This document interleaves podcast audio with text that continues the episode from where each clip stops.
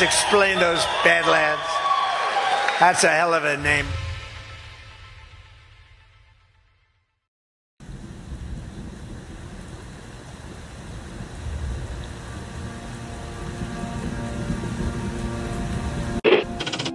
Mr. Vice President, I'm going off script again. I know, but I just want to personally thank you. We've been through some stuff. We've gone through some some of the most complex military operations this country's ever conducted, and your steady hand and your leadership during those was a great source of strength for me. Thank you for your leadership. Thank you for your character. Thank you for your selfless service. Thank you for commitment. Thank you for being a mentor to me, Mr. Vice President. It's called the swap. And you know what happened? And you know what I did?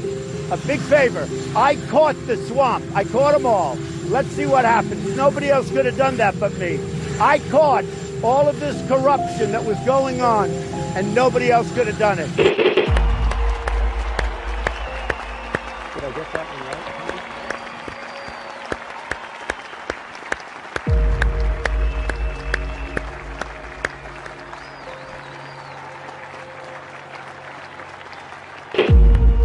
Four years, we gather on these steps to carry out the orderly and peaceful transfer of power. Today's ceremony, however, has very special meaning because today we are not merely transferring power from one administration to another, but we are transferring power from Washington, D.C., and giving it back to you, the people. For too long, a small group in our nation's capital has reaped the rewards of government while the people have borne the cost. Washington flourished, but the people did not share in its wealth. This American carnage stops right here and stops right now. The forgotten men and women of our country will be forgotten no longer. From this day forward, a new vision will govern our land. From this day forward, it's going to be only America first. This is a president of the United States who is a danger to the republic. America first. He knows he's an illegitimate president. The oath of office I take today is an oath of allegiance to all Americans. The great Trump recovery. America will never be a socialist country. I will fight for you with every breath in my body. Russia, Russian, pro-Russian, Russian, Russia, Russian, Russian, Russian, the Russians, Russian, Russia, Russia, Russia. And I will never, ever let you down. A dangerous virus is spreading rapidly in China, and U.S. officials are very worried that it could come here. This is really the worst attack we've ever had. This is worse than Pearl Harbor. This is worse than the World Trade Center. There's never been an attack like this. The time for empty talk is over. Now arrives the hour of action. What they're doing is using COVID to steal an election. Together, we will make America strong again. You know what it's about? Fraud, fake ballots. We will make America wealthy again. They are trying to steal the election. Now, under the leadership of President Trump, we are fully realizing President Kennedy's prescient view of Special Operations Forces. We will make America proud again. And watch, please, those mail in ballots. We will make America safe again. And in millions and millions of ballots, their vote is under what they thought they needed. They're dumping more ballots in there, okay? And yes, together, we will make America great again. Thank you. God bless you. If we are right about the fraud, Joe Biden can't be president. Congress, the chair declares the joint session dissolved. And God bless America. The calm before the storm. What storm, Mr. President? You'll find out. Here's the moment you've all been waiting for. Here is Devolution. Devolution. Devolution. Devolution. Devolution. With Patel Patriot. The best is yet to come. Congrats on this. I like this show. The Power Hour. That's got a good sound Yeah, to it. little- Good evening, everybody, and welcome to the Saturday edition of the Devolution Power Hour. Hope you guys had a great week. I am very much looking forward to this episode, as I always am. How are my Saturday co-hosts doing? Fantastic. I saw in the chat just now somebody saying that this intro video it never gets old. And it's very true. Uh, the, Yeah. the intro video for this show is really well put together and kind of covers what we talk about really effectively with that little haunting music in the background. So yeah, I enjoy it every time. Yeah, the guy who made it, uh, PHSJR on Twitter. Um, oh, I know him. I mean, I never knew what that handle stood for, but I, I recognize him absolutely. yeah, I still don't know what it stands for, but yeah, he made it like years ago, and it's just timeless. It really holds up. Yeah, Chris, how are you doing? Are you done yelling? I I didn't uh I didn't realize I was yelling. I was uh I, I didn't I didn't realize how that room sounded, so my voice projected. Um Patrick always says he's living the dream, and I I saw a meme that that uh encourages us to replace living the dream with the horrors persist, but so do I. So That is exactly how I feel now too. The horrors right. persist, and so do I. as long as Patrick and I are on the same page. All right. Well, that is certainly interesting. Um, tonight's show, we're going to talk Mike Benz and that interview he had, and that that'll probably be a majority of the show because there's a lot of different ways we can weave through that. Uh, we'll talk some other CISA stuff too, some developments. Um, we might get into the Russia stuff lately. They've won a victory or something in their latest real battle going on over there, and I don't know. Ukraine's with withdrawn a little bit allegedly. And uh, also, uh, Zelensky is asking China for help to end the war or something. It's, it's just ridiculous.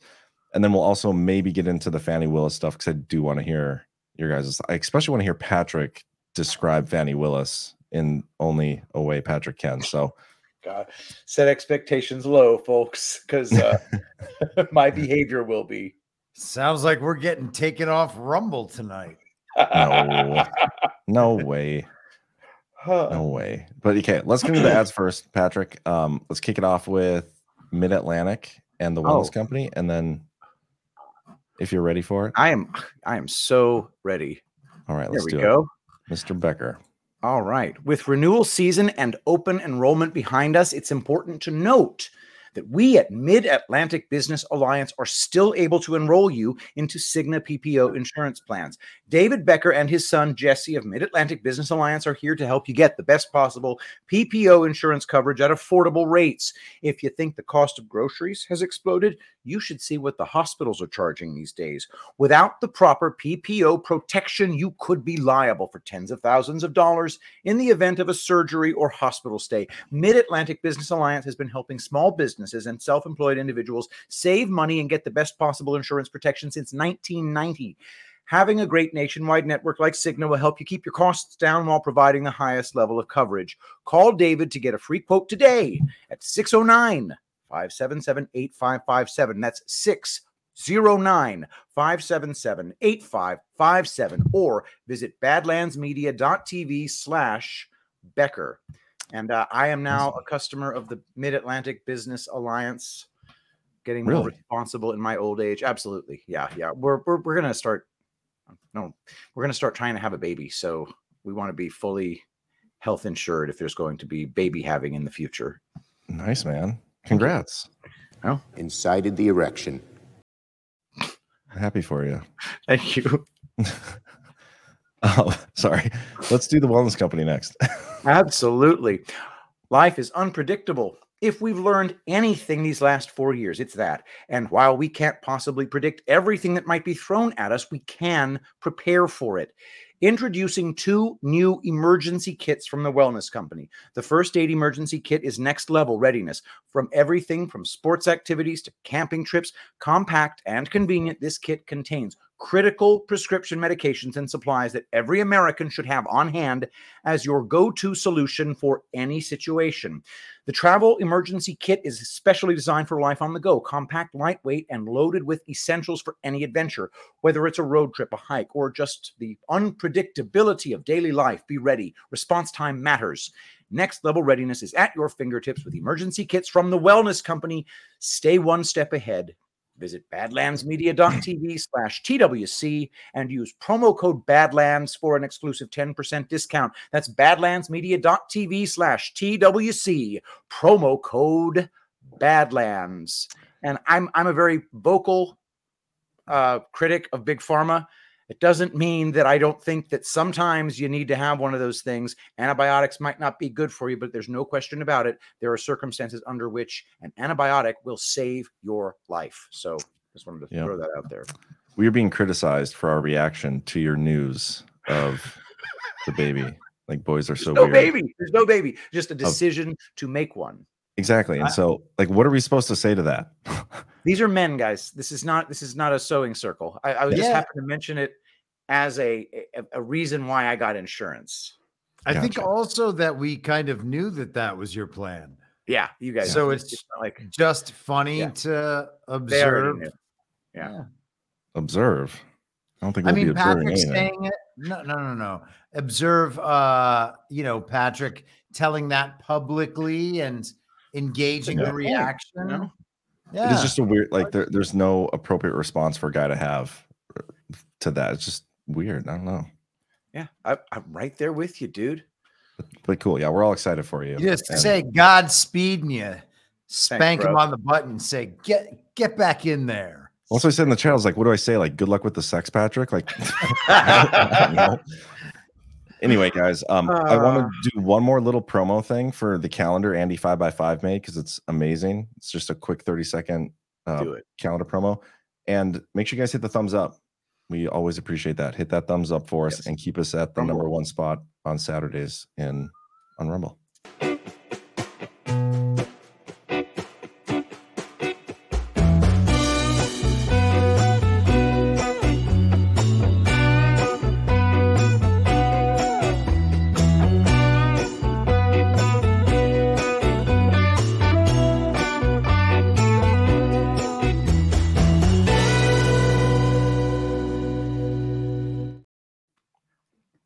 Did he make me into Pinhead?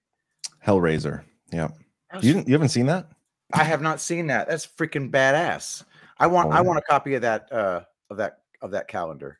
Well, you, you go to merch and then home living calendars. And yeah, I'll show you the picture here. Hell to the yeah. There you Guys. are, sir. Look at this freaking thing. You guys obviously you guys have to get this calendar. Andy five by five. Wow, that really is my face on on Hellraiser. Shit, It's kind of eerie. Yeah, it is, but it's very fitting as well. Um, Very anyway, true. Man, so hold on. Speaking of that, I've been messing with like AI uh image generators and it is it's a crazy world over there, man.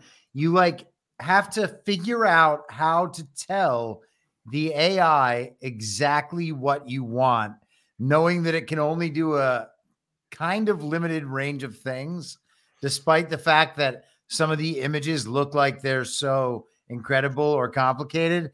And then you also have to remember that AI is like ultimately kind of retarded and the hands are always mangled and uh They can't do like- hands very well.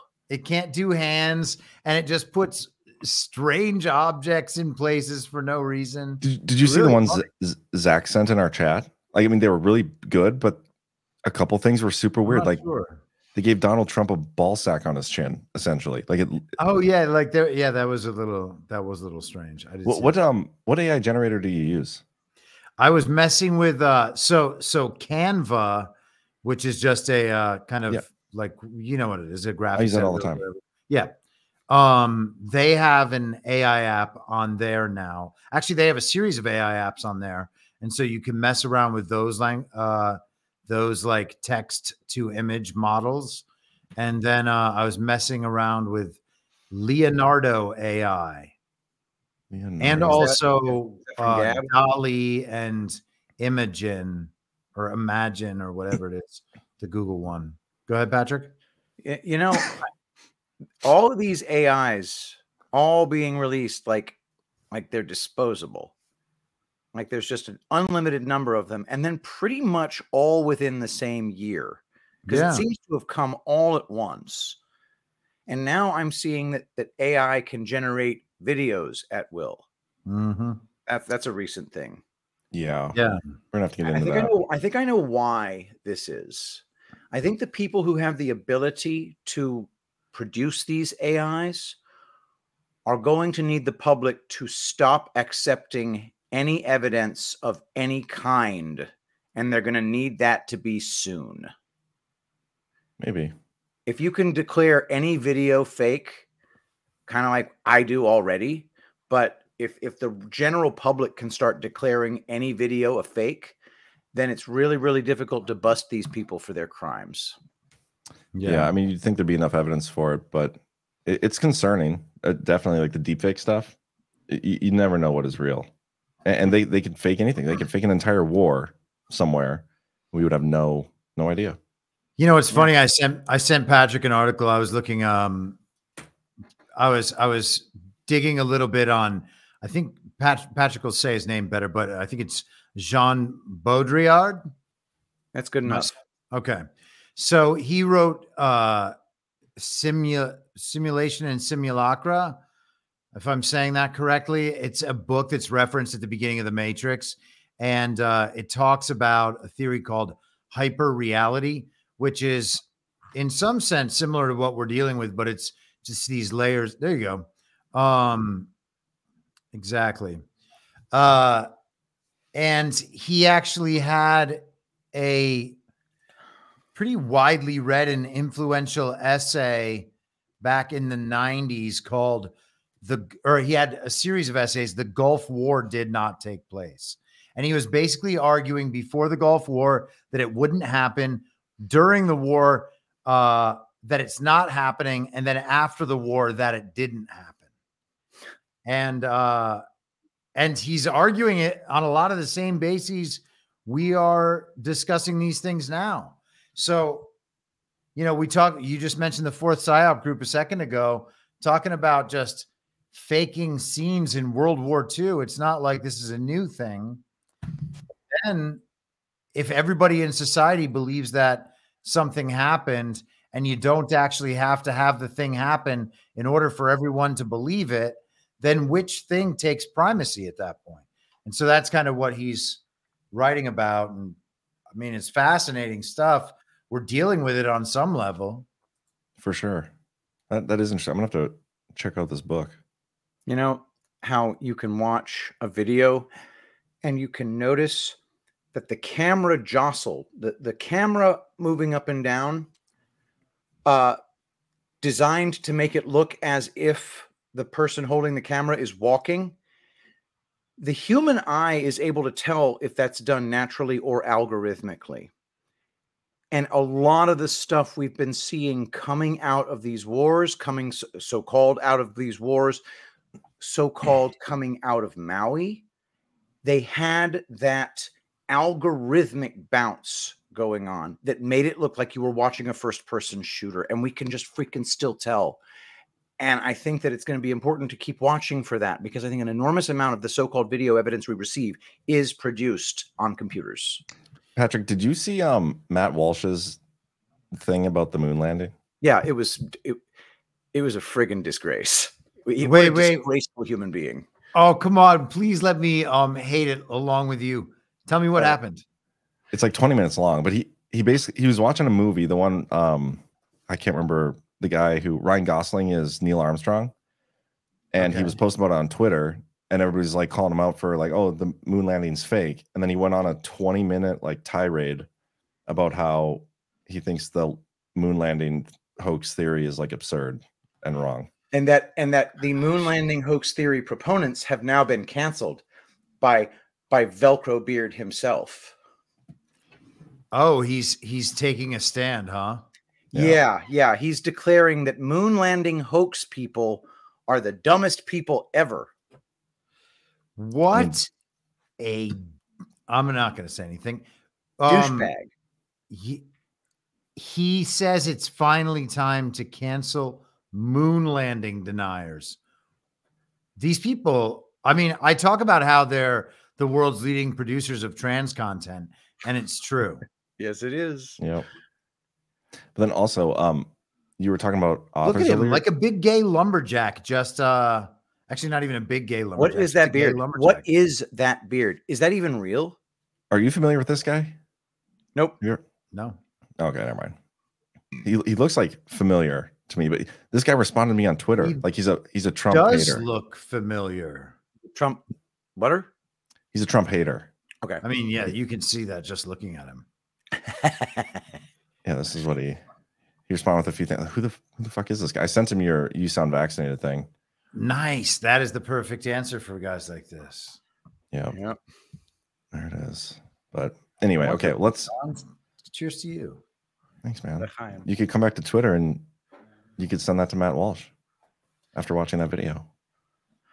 I think I to- I, ma- I told Matt Walsh he sounded vaccinated. I was pretty Okay. sure at some in some spot. I after he did that crap. That was wow. Okay, we, we could probably get into like actual show topics here now. Possibly, yeah. And if you guys are okay with that. Yeah, works for me. Okay. I can make fun of Ron DeSantis supporters all day. I know you could. Okay, so Mike Benz did an interview with Tucker Carlson. I think it aired two days ago now. And if you're Mike Benz, he like kind of came out of nowhere like six months ago or something. I don't even remember. Just all of a sudden. I think Chris, you were the one who first started talking about him. He was doing like his little walks around and talking about stuff, and some of it was Twitter related. So, I don't even remember what the rest of it was. A lot of it was censorship stuff. But he started like going on interviews, and he's he's kind of exploded. And now he finally made it up to Tucker, and it was one of the most mind blowing interviews I've seen. Just just because of like how brilliant he is and how well versed he is in the the stuff that he studies for a living. And do you know what his background even is? I, I- I know he worked in the Trump administration at one point. He was doing um, work in some cyber related field for the State Department. Yeah. Let's see if I could find. He's just a former Trump State Department official. I guess that's all. It, The way I stumbled a- across his stuff is um, he was in a Twitter space one night just right after I had gotten back on there, I think toward the end of 2022. And uh, I heard him talking about all the stuff that I had been talking about in 2020 um, between, you know, defeat disinfo, which was the Stanley McChrystal thing, how they had basically taken uh, military developed processes and technology and trained them on the American people in order to censor everybody. You know, they they said they developed all these techniques for dealing with, you know, putting down terrorism in the Middle East and then they just brought it all right back here. I mean, and it's stuff even down to the way you target micro influencers to seed a narrative throughout these little micro groups that they can assign. And they know that if they saturate through enough of these groups then everybody will collectively make this the consensus opinion within even broader groups. And that's how they control you know collective belief. And now they have an arbitrarily large number of chatbots that can all pass the Turing test and can be instructed to herd us like goats. yeah. Uh, I do have some good news with Mike Benz. So we had been emailing kind of back in December trying to get him on for an interview. And in my post yesterday, when I shared his Tucker interview, I kind of called him. I was like, I wish he'd respond to my email. He did. Well, not my email. He messaged me on Twitter last night, and he's going to come on sometime in March. So I think it'll be second week of March. I'll be interviewing him. So I'm very much looking forward to that because I have a couple threads I want to pull. Tonight's discussion, I think there's this clip from uh, who who posted this Vigilant Fox, and it's about a three minute or a four minute clip. And I think this is pretty relevant to to devolution. And if there's anything else you guys want to discuss about this interview, w- we can get into it. But let's listen to this first.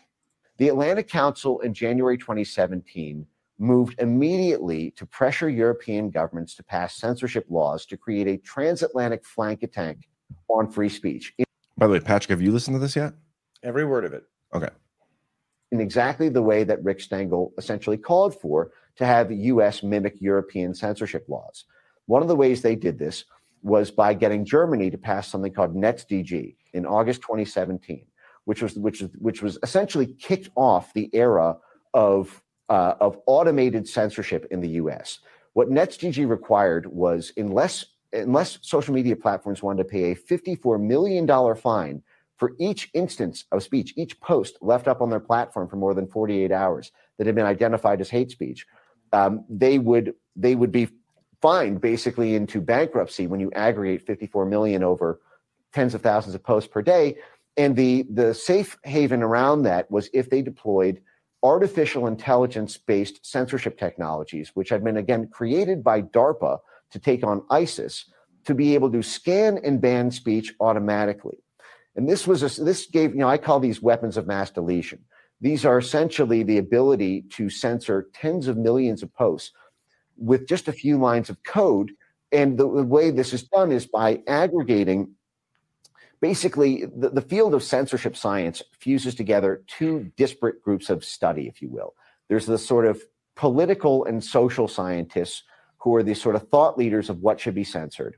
And then there are the sort of quants, if you will. These are the programmers, the computational data scientists, computational linguistics. Every university, there's over 60 universities now who get federal government grants to do this censorship, uh, the censorship work and the censorship preparation work, where what they do is they create these code books of the language that people use, the same way they did for ISIS. They did this, for example, with COVID.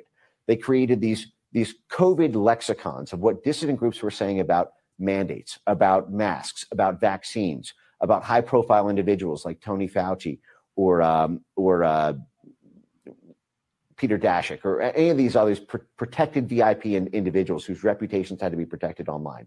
And they created these code books. They broke things down into, into narratives. The Atlantic Council, for example, was a part of this, this government funded consortium, something called the Virality Project, which, which mapped 66 different narratives that dissidents were talking about around COVID, everything from COVID origins to vaccine efficacy. And then they broke the, down these 66 claims into all the different factual subclaims and then they plugged these into these essentially machine learning models to be able to have a constant world heat map of what everybody was saying about COVID. And whenever something started to trend that was bad for what the Pentagon wanted or was bad for what Tony Fauci wanted, they were able to take down tens of millions of posts. They did this in the 2020 election with mail-in ballots. It was the wait, same. Wait, wait, wait. May, may I ask you? Wait, bring, I, am sorry. I just got to have. To, uh, there's there's so much here, and it's so shocking. So you're saying the Pentagon, our Pentagon, the US Department of Defense censored Americans during the 2020 election cycle? Yes, they did this they oh, they did this through the so so there's the two most censored events in human history, I would argue to date, are the 2020 election and the COVID-19 pandemic. See, where, where I'm confused, and this is what I'm going to press him on in the interview, is the part with the Pentagon. The Pentagon, from everything else I heard in that interview, it was all DHS and CISA and all these other like NGOs and everything. The Pentagon, when I think Pentagon, I think Cybercom, I think uh, like all the other combatant commanders, I think the fourth PSYOP group and all these things. I, I haven't actually seen any evidence that they were the ones involved in this. And and I, I don't know if you guys remember from the interview if he clarified that any further. But to me, what? that's that's a good thing. So, you know, just to be clear, we mentioned this briefly before we came on air. It's it's my opinion that well, first of all, he said DARPA at one point in there. So Tucker could be drawing that out of the context and generalizing as the Pentagon what might otherwise be described as the military industrial complex or elements of the uh, the military industrial complex and DHS and these other things. I mean, he described it kind of uh, across the board, like a bunch of uh, organizations involved. And then Tucker is the one who kind of asked that question, like you're saying, it's the Pentagon, our Pentagon that did this.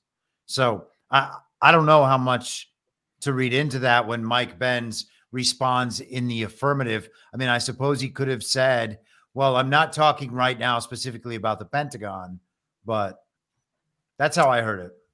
And yeah, also, I get that. these NGOs, you know, there are probably a dozen NGOs that are involved, and NGOs tend to work with the Defense Department as well. There could be connections there, and also it could be also be true that they just mean the government or the, Yeah. the bad guys. I mean, because we've definitely seen there's been so much with CISA, right? Like CISA, a lot of people had hopes that CISA was going to do the right thing. They're there to defend the election. They obviously didn't. They dropped the ball. We'll get into a little report that came out. It was FOIA'd here in a little bit. Um, but they were the ones that were played a major role in the censorship censorship side of things. We don't know if they actually defended the election, but the, the DoD, like this is where it comes down to the devolution stuff. Like th- there's been a the, the last like six months and, even more recently, the last month, we've had so much coming out about how the CIA and these other, you know, State Department employees or whatever, the, the, these permanent government employees and the intel agencies have been the ones that have been against Trump this whole time. The only ones that we believe and have evidence that Trump made moves with to fight against them was in the Defense Department, like the Pentagon, the all those moves he made with with uh, irregular warfare and everything. That the the psyop stuff, the fourth psyop group, Chris Miller, everything he did after the election was stolen, all that stuff to me points to things he would be putting in place to combat the stuff that Mike Benz was talking about here. You know what I mean? Yeah. So I don't know. Like I didn't. I just didn't like that question because it wasn't very. Like like he didn't clarify the Pentagon's role, and whether they had any, and I because I don't think they have. I don't know.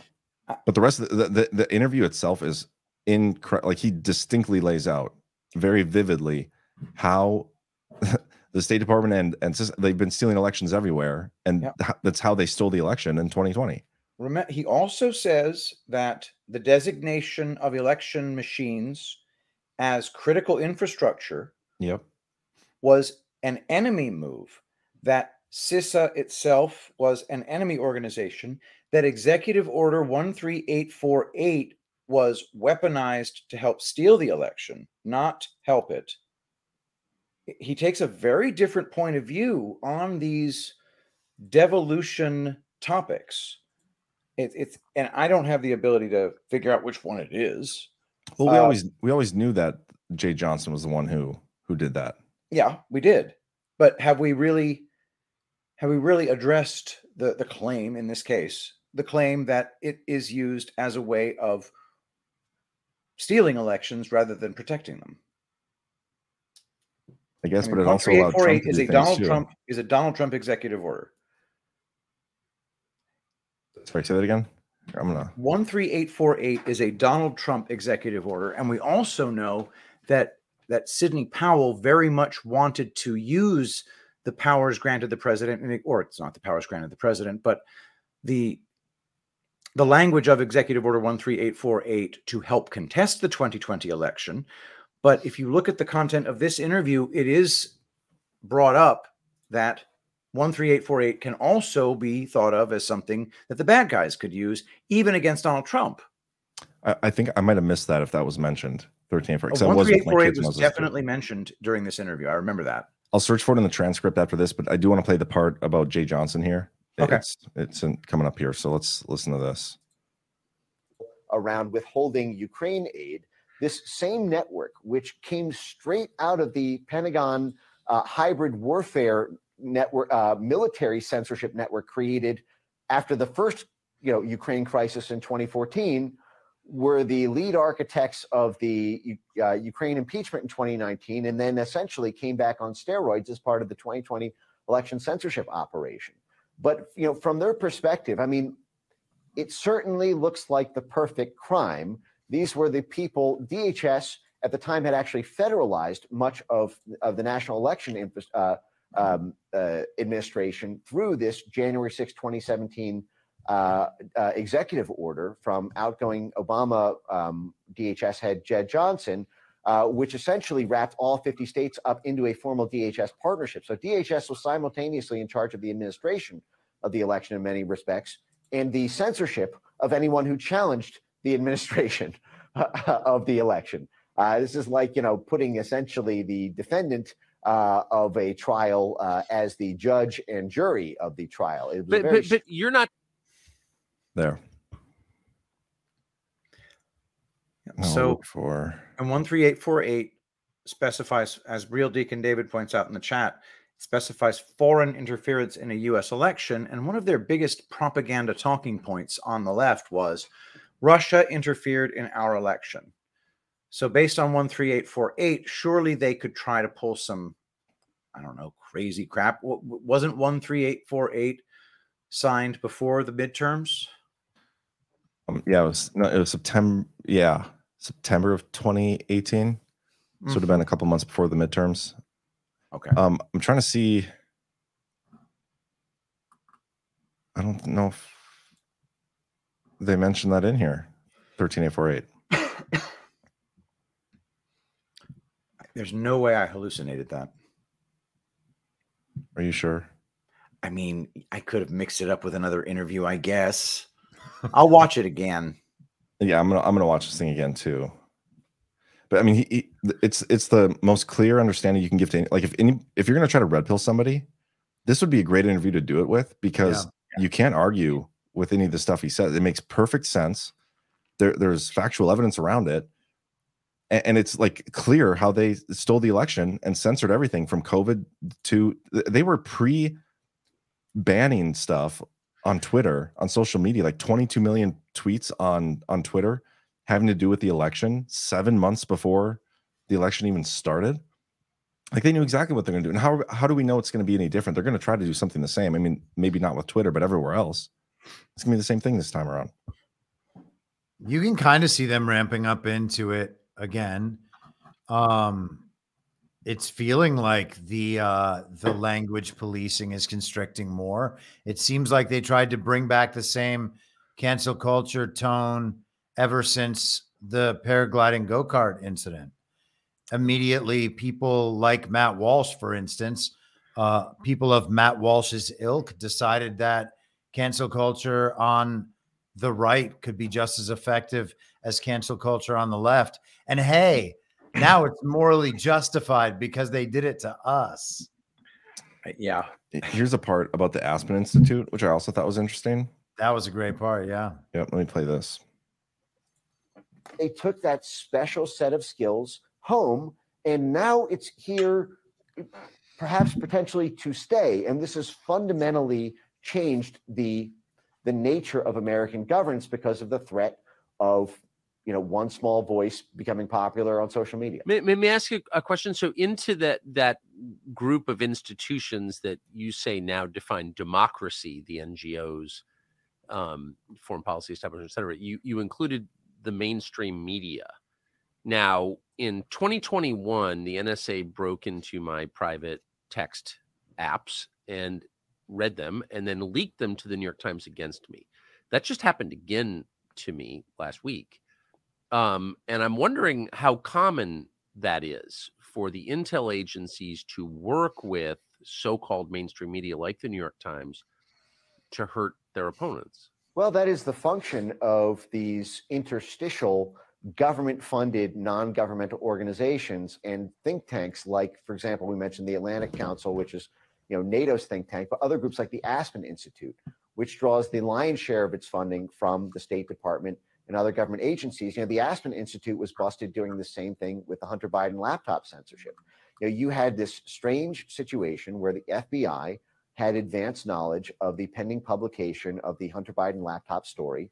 And then magically, the Aspen Institute, which is run by essentially former CIA, former NSA, former FBI, and then a bunch of sort of civil society organizations, uh, all hold a mass uh, stakeholder simulation, censorship simulation, a three day uh, conference. You know, this came out and Yoel Roth was there. This is a big part of the Twitter file leaks, and it's been mentioned in multiple congressional investigations. But somehow the Aspen Institute, uh, which is basically an addendum of the national security state, uh, got the exact same information that the national security state spied on journalists and political figures to obtain, and not only leaked it, but then basically did a joint coordinated censorship simulator in, in September, two months before the election, in order, just like with the censorship of mail in ballots, to be in ready position to pre censor anyone online amplifying wait a a second. news story that had not even broken yet. The Aspen Institute. So, I mean, which is, by the way, I've Yes. spent my life in Washington. It's kind of a, I mean, Walter Isaacson, formerly of Time Magazine, ran it. Form, former president of CNN. Um, I had no idea it was part of the national security state. I had no idea its funding came from the U.S. government. You're, this is the first time I've ever heard that. But given, uh, assuming what you're saying is true, it's a little weird that Walter Isaacson left Aspen Institute to write a biography of Elon Musk. Strange, or no? Yeah, I'm. You, you know, I don't know. I, I've I haven't read that book. I, I We can stop it there. But if you remember, Blinken was part of the Aspen Institute back in the day. I did a whole article on this, uh, part 24, about the, the hack and leak and the hack and dump, whenever the exercise. Um, very interesting that they went down that path. But yeah, man, this interview is so good. I you almost have to watch it like two, three times. Yeah, pretty much. Uh, and by the way, everybody in the chat saying that he's all smeared with angel paste. Uh, no, you don't get that shiny with angel paste. I don't know what he's smeared with, but it's not angel paste. Just saying. What In this that- you sent? In that, well, that's from the uh that's the Aspen Security Forum, and you can Yeah. see some of the speakers down there. Who's that one on the uh the top there, second from the left? Oh, is yeah, that, Pedo Podesta? Podesta. so that's the Aspen Security Forum for you. Um, you know, going back to that first clip that we played, uh I understand what he's talking about because it was exactly what I dealt with. Um, you can one one of the one of the strategies there that he mentions is that they would have heat maps, and so they could understand who a single user is able to reach and the sort of um, influential sway one person would have on that group right? So they could they could target one person with a thousand followers and another person with a thousand followers. And one of those people could have um legitimate influence over those thousand followers whereas the other one may get some engagement but no one would ever change their mind based on that person. So they calculate and and take into account um the actual uh, leverage a person has to influence belief in a given community. And so when they're doing campaigns, they will target uh, community leaders, they will target church pastors, uh, council members, someone who owns the local watering hole, these types of things. They want to get people who have um, localized influence who may not be able to go on like a celebrity and influence 50,000 people to do something at the same time, but they might make 10 similarly influential people all realize something at once and and uh it can go out that way. And so there are a lot of people similarly, you know, by the same token, there's going to be a lot of people who are very influential and are saying the wrong things and then get specifically targeted in ways that other people don't. So it's just, you know, go ahead. Sorry. Well, I'm just gonna say the other side of this narrative mapping, which is fascinating, is not only can they do that, but they also can control the bots. And Yeah. he didn't he didn't really get into how they can push narratives. I mean, Mm-hmm. th- think of how effective you can be if you can see where people are talking about certain things, and then you can send your bots to disrupt all that activity or push your own narrative. I mean, it's I- I would love to get his take on on how they push their own narratives and map out where to put it as well, because that, that's that's the part of this that we're going through right now, and people are kind of waking up to and getting away from is all the bullshit psyops. But how have they been been perpetrating that stuff? It's not just figuring out where people are talking and censoring it, but it's also pushing their own bullshit too. Yeah. You know, one of the reasons why I try so hard all the time to get censored is because I want to know where all of those um those real I don't know what you could call them pain points for them if they're ever, you know, it's like that that center of the Death Star. It's like that one little spot that you have to hit that's going to blow up everything else. It's going to be the most heavily protected stuff. And so if you're able to figure out what sort of language and what sort of ideas really trigger um, bot attacks and trigger censorship, then you can really know where their weak spots are because that's where their defenses are. And so it's worth, you know, trying to probe all those things. And that was a strategy I pursued all the time. For example, right now, the thing that uh, the, the back, you know, 2021, if you talked about election fraud on YouTube, you got kicked off. Now they've made it official. You could talk about election fraud again. And now that they got their new stuff that gets you kicked off. So figuring out what it is today that gets you kicked off is huge intelligence in the info war. Yes. Massive. Uh, and I don't even know what it is on Twitter. I mean, it just changes. I mean, and I'm so stupid and abusive that I just get suspended for calling people, you know, faggot and stuff. But like the actual topics on Twitter, have you kind of narrowed that down at all? On on YouTube, you cannot live stream a Tucker Carlson interview or you will get a copyright ban because that's what we are That's currently just- suffering through. I, I think that's just what gets you. I mean, that's but that's a copyright ban. yep. That's like YouTube is really draconian about that stuff. And that could literally just be Tucker being like, look, don't broadcast my stuff unless you want to pay me. Yeah, I wasn't thinking. Uh, So this you just sent this over, Chris. Oh yeah. So Mike Benz, you know, again, one of the reasons I find this. So that's me with What? Siaka Massaquoi. This is from this is from uh 2020, and that's the actress Samaire Armstrong, whose Instagram post this is. So this is in a Judicial Watch um FOIA release from April or May of uh here, I'll I'll send you over the um article as well from uh, April or April or May of 2021.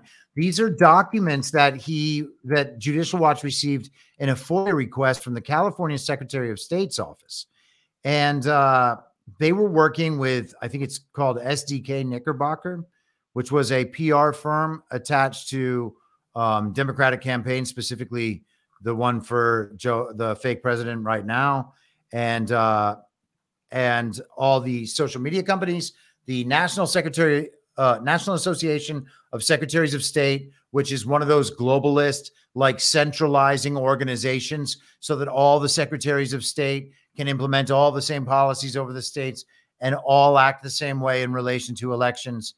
But so this post went up, and this is a video where Siaka and I were talking about. We were there doing a Gavin Newsom uh, recall event, and I was discussing how the California Secretary of State's office changed my voter registration to permanent mail in only without my permission. And so I said all that. Samaire took this uh, video, she posted it, it started getting attention. You see 40,000 views, and they uh, they wrote and had this take taken down through this portal. You know, I used to work at a social media management company. Those portals existed for us to help our celebrity clients. So there was never any doubt in my mind that like this was happening between the government and the tech organizations and uh, other associated like formal quasi-governmental and non-governmental organizations. This stuff has been proven in open source verified public documents for three years and people are just waking up to it which again is a bit of a disaster if you're the sort of person who's had your human rights violated for the last four years That's wild, man. How did you find that you were in this lawsuit? I was just interested in the subject and saw the uh the FOIA release on Gateway Pundit or something like that. And I looked through and I started winding through. Thank goodness I was on page 20 and not like page 500. But uh I was just winding What's through. I was like, page 500? whoa, what the hell? That's me. It's a lot of shit, man. Yeah, so those are all the full emails. So up top is the pictures, I think, of the stuff that's censored, and everything else was the emails. Wow. Yeah. That is unreal. And, and also an amazing coincidence that you ran into that photo. Yeah, exactly. I just got lucky that day. Well, um, I do want to talk a little bit about the CISA stuff before we get into the Russia stuff, but we should probably get to our next two sponsors, Patrick, if you don't mind. Absolutely. No problem. Got no bugs beef next. Badlanders have set no bugs beef on fire. Have you ordered yet? Let's face facts. America's supply chain is going to be increasingly disrupted in the coming months, which means it's not if we'll have a food shortage, it's when. Having enough protein to feed your family for several months is essential for your survival. That's why we've partnered with badlandsmedia.tv slash no bugs. They provide sous vide, freeze dried, all American beef from ranches in Texas that have never, ever given their cows an mRNA jab. The beef, stored in mylar bags with oxygen absorbers for maximum shelf life, will stay shelf stable for more than 10 years without refrigeration and with maximum nutrition and flavor. All you need to do is soak it in water for 15 minutes and it's ready to eat. These are not typical survival meats, they're premium cuts of ribeye, New York strip, tenderloin, sirloin, and chuck. Get your family ready for the chaos at badlandsmedia.tv slash no bugs and use the promo code Badlands for an additional 10% off your order. That's badlandsmedia.tv slash no bugs. Promo code Badlands. And a little angel paste. Gotta get your angel paste, guys. It is the best lotion the world has ever known, made only of food grade plant oils the testimonials are incredible. We're hearing that age spots are fading, eczema and psoriasis are being made better, sunburns prevented, and so much more. This is because Angel Paste contains everything that your skin wants and none of the corporate poison you find in almost everything else. Now, the Valentine's Day gift boxes may be sold out, but don't worry. You can buy the Angel Paste Rose Infused Miracle Cream individually just by using the link badlandsmedia.tv slash angel paste. Make sure you use promo code Badlands to pry a dollar from my grasping hands. Rose is projected to sell out faster than vanilla, so get your Rose Angel Paste now at badlandsmedia.tv slash angel paste and use promo code Badlands. If you get three or more bottles, you get free shipping. Angel Paste, your skin will drink it up. That's badlandsmedia.tv slash angel paste, promo code Badlands. And by the way, you put it on your skin – and it's maybe shiny for like 30 seconds while it absorbs, and then you're fine. You don't go around being shiny like Mike Benz was during that interview. There you go. We get a free demo. What what flavor is next, Patrick? Can't tell you. That's Like, freaking classified, bro. Also, we haven't decided yet. Oh, I'm not going to go make it myself. we briefly thought that we had the answer, but then we kind of kind of backed off a little bit. So we haven't fully settled on what the next scent is going to be. But it's going to be awesome. I can assure you of that. Well, it depends on the scent, bro. I know, right? Yeah. It, it won't be patchouli. I can assure you of that. Patchouli. Patchouli. Hold on, I'm trying to see. Ghost sent a rumble rant through. By the way, I have all the rants on my end this time. So, hey, boom diggity. G- Ghost says, uh, "Never mind the content of this X post. Check out the responses. There are dozens of the same one. Bots? Question mark. And then John check Telegram. Where am I supposed to check Telegram? Um, your private messages? Okay, he just sent one through. But here um is what he's the link he posted. Want to read this, Patrick? Oh yes, he said never mind that. Let's read. Here we go. I can't read that. Oh, globalist establishment media. So, oh gosh, Fogo. Oh, he just sent a bunch of uh people who posted the same pictures. What the hell is going on? I love it, man. I told you AI is retarded. Holy shit. Man, I dealt with so many AIs on Twitter. Patrick, I was telling you yesterday, I messed with the uh, Gab AI and argued with their communist character about communism. That was too easy. AI is retarded. I it's just It- not good enough. You know something? Let me let me just tell you right now. Chris is not the only one who's noticed this. I argued with ChatGPT about, shall we say, hmm, the size of the the shape of the Earth, and ChatGPT got its ass handed to it, was apologizing all over the place for all of its logical fallacies, and then crashed. Wow. I wonder if it was same pedophile or something. If like there's got to be keywords that they use to like swarm the the posts. I don't know. I don't know, but I asked I asked the communist character uh, what it means to share in the wealth if uh, they they plan to abolish private property. It's a good They question. didn't have an answer. It's a great question. Okay. I do want to talk about this uh CISA report here. There's a guy who um FOIA'd, he's been FOIAing CISA, like he releases a lot of FOIA'd information, and he got CISA to give him this. This just came out this week. So it's the election infrastructure subsector cyber risk summary. It's dated March 2021. We're going to read a page or so of this, probably just the summary. So you guys get an idea, Patrick. All right. This is produced from CISA. Yep. And this was classified. They did not put this out publicly. And we just got it. Yeah, it was This week. available March 2020. I mean, it existed March 2021, and it's been uh, made available to us restroom bacteria just now. Yep. Executive summary.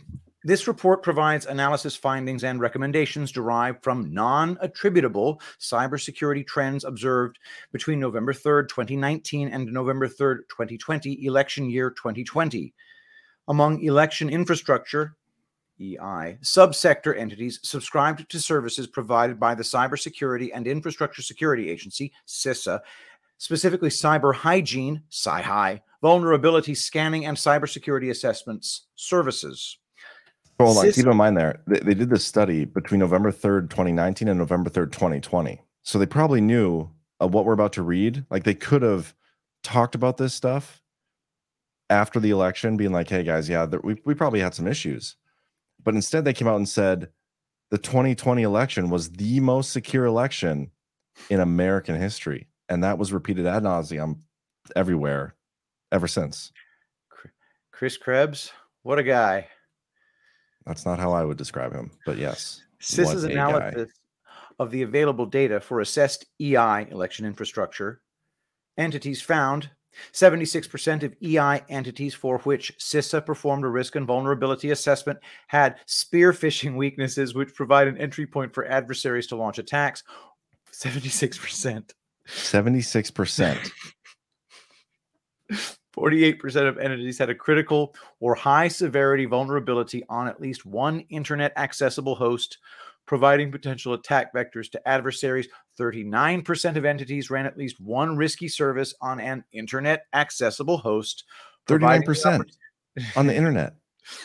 and providing an opportunity for threat actors to attack otherwise legitimate services, and 34% of entities ran unsupported operating systems on at least one internet accessible host, which exposes entities to compromise. I mean, that's nuts, guys. These numbers are insane. Insane. And then, like, clearly, they people are getting fooled by the phishing stuff because it's the number one thing they say that they need to mitigate. Okay, I just want to read through real quick. Just for those of you in the audience who don't know what phishing means, P H I S H I N G, it means sending them an email that has a link in it that tricks you into giving up your credentials. That's and by credentials we mean username and password. All right. Uh, Some of the stuff, like, I think it's so sophisticated. You just click on the link and you don't have to like type anything. It just like F's you. They get access to it, especially like in election stuff. They got to be that sophisticated. China can sit on our network for ah. six months without anybody knowing. Can you imagine what they you can do if they get somebody to open an email? Think about because phishing is definitely going to be the way to nail these people. We are talking about how do I put this delicately? We're Just talking don't about say people- don't say boomers. I I was that's what I was trying to not say.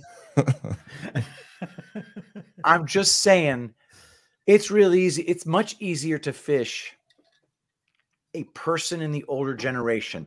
Now, I'm not talking about the people watching Badlands. You guys are a sophisticated bunch. I just mean in general, if you got a bunch of boomers in the DNC, you're going to go after them with phishing attacks. That's just the way to go.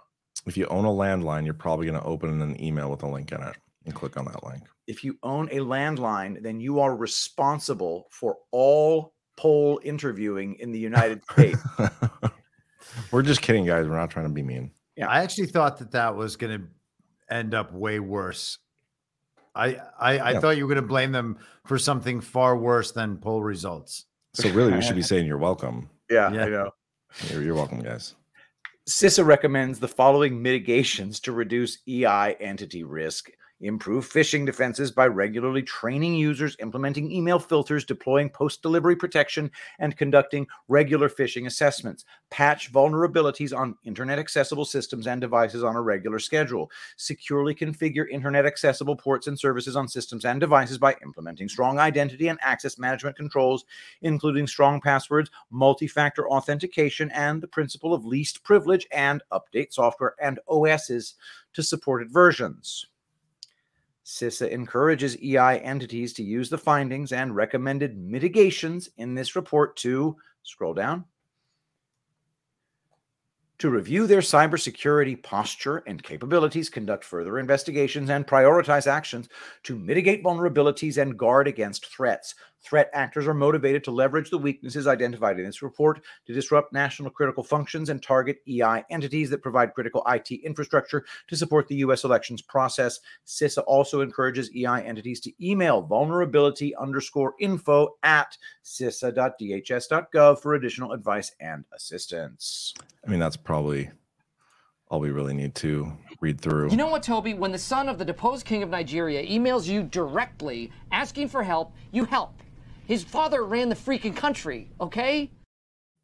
That's phishing, guys.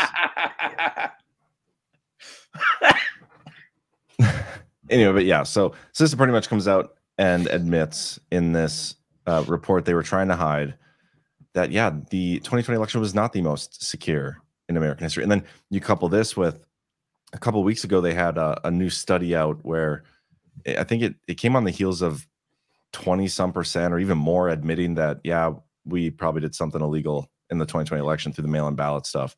Like just based on the math alone, even on the conservative side of the math, the, Trump definitely won the election. I mean, there, there's so many ways you can look at this. You couple it all together the censorship, the vulnerabilities in the machines. Eh, it, it's just so obvious. And the thing is, is Trump knew all this. Trump knew. He knew long before that they were going to steal the election. And that's it's just so impossible for me to grasp any other concept than if he knew it was going to happen and he basically allowed it to happen, then he definitely did not just walk away. He he's unelectable again if that is the case. So stupid. We are in the weirdest time I could ever imagine. Yeah. Uh, we, we have the government, we have CISA putting out a report that says, and I'm just going to summarize here it says, look, our elections are so pathetically open to utter complete fraud that there's not a single thing going on election wise that anybody can count on. It's all fake and gay. Here's your report. Yeah, we also got to read this this article too. And Ash in the chat says that everyone in the subsector coordinating council also got this report. They all lied, not just CISA. I've talked extensively in my series about the subsector coordinating council. But we got to read this article too. E I S S C C. Yep. It was in like an early issue of the Devolution series. Part five. Yep. Okay. And they came back up again in eleven. And I mean, we've we've talked about a lot on the show. I think they came up in that article I just put out too. Um, the illusion of democracy. But yep, I guess I shouldn't say just put out. That was a while ago. But let's let's read through this as well, Patrick. From the Gateway Pundit, exclusive FOIA documents reveal secret 2020 election day meeting with CISA, Dominion, ES&S, ERIC, FBI, leftist organizations, state officials, and others only recently discovered. So there's that. Recently, investigative journalist Yehuda Miller received several FOIA documents that completely reshape what we were told to believe about the 2020 US presidential election. We will be publishing several of these explosive documents in the coming days.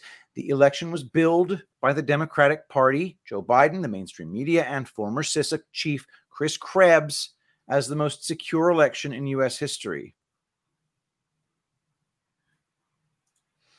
But was the 2020 election really the most secure election in U.S. history? In the coming days, Yehuda Miller and the Gateway Pundit will release a series of FOIA documents that prove that the statements by Chris Krebs under oath were most certainly false and that he clearly knew these statements were not accurate. Today, we are releasing information on a secret 2020 election day phone call organized by the Cybersecurity and Infrastructure Security Agency, CISA. CISA describes itself as the operational lead for federal cybersecurity and the national coordinator for critical infrastructure security and resilience. However, since its founding, CISA has morphed into a much more sinister and politicized organization. Founded in 2018, CISA was originally intended to be an ancillary agency designed to protect critical infrastructure and guard against cybersecurity threats. In the years since its creation, however, CISA metastasized into the nerve center of the federal government's domestic surveillance and censorship operations on social media. All right, so it's founded in 2018. Yep. This is, under Donald Trump. It was founded. So that, that's definitely something to, to keep on the radar. He, he almost allowed it to happen, by the way. But but again, the, the these guys not only did they, uh, and this is what's so fascinating. The, my article, "Illusion of Democracy," and and everything. And I'm not the only one talking about this stuff. These people are not only responsible for running our elections, running the security on our elections, they're also in charge of the censorship about the discussion surrounding the elections. So they secure it. They don't let anybody question it. it it's absolutely retarded. Yeah, it's infuriating on a on a very visceral level. By 2020, CISA routinely reported social media posts that allegedly spread disinformation to social media platforms. By 2021, CISA had a formal mis, dis, and mal information team, MDM. In 2022 and 2023, in response to growing public and private criticism of CISA's unconstitutional behavior, CISA attempted to camouflage its activities, duplicitously claiming it serves a purely informational role. The Gateway Pundit's Jim Hoft is currently the lead plaintiff in the Missouri Louisiana versus Joe Biden lawsuit that is heading to the Supreme Court in March. I forgot that was in March. That's huge. The plaintiffs are challenging the, challenging the Biden regime's censorship apparatus, arguing that the federal government cannot infringe on the free speech of Americans. CISA today is central to the government's censorship system.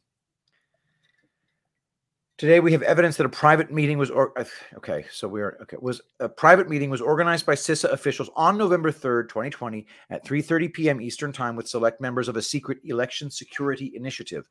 This was an exclusive meeting of CISA officials and their exclusive election partners. This was held late in the afternoon on election day. It reportedly lasted for half an hour. The list includes over 200 names of individuals, government entities, private businesses, media outlets, and at least one tech giant. The list includes a curious mix of members from Dominion, ES&S, Eric Systems, Amazon, Runbeck, Microsoft, Seidel, several Secretary of State offices, the Associated Press, Amazon, and leftist groups. 43 groups make up the CISA EISCC, Cybersecurity and Infrastructure Security Agency. No conservative groups are represented. Several members are leftist organizations. Remember, this group, it's the same companies running the election our government signs a waiver knowing they have a financial conflict of interest and allows them to run the election and decide what security is needed. It, it's such a convoluted. It's just stupid. It's the whole thing is stupid and corrupt, and they know it, and they do it anyway. But let's continue. We're almost there. Are you Several gonna be able to see profile, yeah. every one of these emails to read each one? Several high profile individuals were invited to the call, including Jennifer Morrell with the elections group, Ryan Macias. Remember that that that actually mentally retarded guy who Oh, was yeah. clearly reading from a script when he was testifying in that Peter Thompson friggin' kangaroo court? That guy looks like he's uh disguised as a villain. Like he looks like a villain, but it also looks like he's wearing a disguise. It He's doesn't look like he's the a- yeah. Yeah. Disguised as a villain, but in reality, just Also a villain. guy. Oh yeah. Oh, so he looks a little less villainy there than he did when he was invading the Maricopa County audit. Yep. Eric Coomer with Dominion and Jocelyn Benson, the controversial Michigan Secretary of State. I'm glad they're calling that bitch the controversial Michigan Secretary of State. Uh, which which was the who was the one who resigned unexpectedly? That was the Secretary of State of Pennsylvania. Kathy Boockvar. Boockvar. Yeah. Good time. Okay. This is the email of the meeting. I, Uh, do you want me to read this email? Yeah, just just Okay. this, and then we'll be done. You don't have to read like all the stuff at the bottom, just the Okay, content. election partners, we are inviting you to participate in a check-in call with CISA Election Security Initiative team and partners today, November 3rd at 3:30 p.m. Eastern Time. The purpose of the call is to provide an update on any key events of the day and to take questions or inputs from partners. This call is voluntary, as we know partners are very busy today. Dial in information is below. Subject. Okay. Hold on. I think this is the, You're going to get me Ryan Macias, the retard? Ever been on the payroll of or mm-hmm. paid? Sorry. It's clear he's reading something, Your Honor. When he's asked a question, he's looking directly into the camera. Hmm? When he is answering hmm? that question, he hmm? will look down and oh. he will look to the right. All we gotta do is watch his eyes, Your Honor. It's clear, it's there. And, and so, again, if Mr. Macias is reading from materials, Your Honor, that we don't have, we're not privy to, we would like to know about it. I want to rewind a little I bit. am not you can see. reading material. I have uh, the teams up on full screen in front of me. That's a minute and a half you've used for the two questions. So, Thank you. You can continue. Thank you, Your Honor. Um, Mr. Macias, I was asking, um, have you ever been on the payroll of or paid by an election technology provider? No. Um, have you been engaged as an expert election technology and security consultant by state and local officials of different political parties? Yes, I have. Um, as a matter of fact, I am currently under contract for both So- uh, state and local governments. Uh, from Clearly. Eyeballs are going backwards and for, back and forth. So funny. We won't watch anymore, but yeah. I mean, this guy is an election integrity expert because he can bang his cloven hoof on a keyboard. Yeah, that was the that was all in the application, I'm sure. Insane. Okay. Well, That would have qualified him to do signature checking in Arizona. that's true. That's very true. That's what's just so so crazy about this whole thing. Like, how many of these people are uh, almost literally retarded that pulled this off? Like, so many of them. They're not sending their best. Man, John, have you done uh have you gone deep on the Patriot Act yet? Cuz at some point you got to start wondering if uh just saying proverbially they were they were uh basically just uh planting explosives throughout the abstract structure of DHS and this was all just how DHS crashes and burns and the Patriot Act goes away and we are finally able to unwind ourselves uh, fully out of George W. Bush. the the furthest I've gone down the Patriot Act was when everybody was going after Mike Pence, like, oh, Mike Pence is a traitor because he wrote the Patriot Act. And then if you know that he wrote the Patriot Act, he hired everybody that you know was part of the agencies that came out of it, the DHS. And he did not write the Patriot Act. It was um, Representative Sen- Sensen Sessenberger or whatever. Sensenbrenner. Sensenbrenner, yeah, With it was that guy, yeah. and it was not Mike Pence. So that once I saw that, I was like, that's I didn't really care beyond that. Oh, It was just yeah, retarded. yeah. Well, hey, So- just maybe one day it might be relevant. Just saying. So your your theory is the my theory, Act allowed my them theory to is that all well, yeah. My theory is that they used 9-11 to accomplish a lot of things. For One of them was obviously the Patriot Act. They created DHS as a result of all of that. And I would when when you see something like DHS and you see the security state, the surveillance state, and other things, the censorship now um, increase, and they are all coming out of that organization. I have to at least give some credence to the possibility that this, you know, overarching structure that plans things 100 years in advance may have thought about implementing these things as a result of DHS when they actually set up DHS in the wake of 9 11 that they did not set up. oh for sure. I- I think you're spot on with that. Yeah. Like So- they, they needed to create ways to subvert the Constitution and infiltrate our government and implement their controls. Mhm. And they used 9-11 with the Patriot Act, and it's just snowballed since then. Yep. And you know, I've I've mentioned I think a few times on here. Um, there's that that quote that kind of just always comes to mind. I believe it's from Marbury versus Madison, but it says that any uh, law passed by the Congress that's repugnant to the Constitution is void. And gosh, man, just you know, still going through that stuff about um, the Civil War and Reconstruction amendments and what they did coming out of that. I look at a lot of this stuff and I I see th- none of this stuff could have ever possibly been intended or would have never been acceptable to the founders who wrote the Constitution. They did as thorough a job as they could to make sure that that document would hold. And then it has been systematically trampled upon at multiple times in our history. And then you see us now to the point where our government is arguing to us that we are not allowed to give our input about a blatant violation of the First Amendment.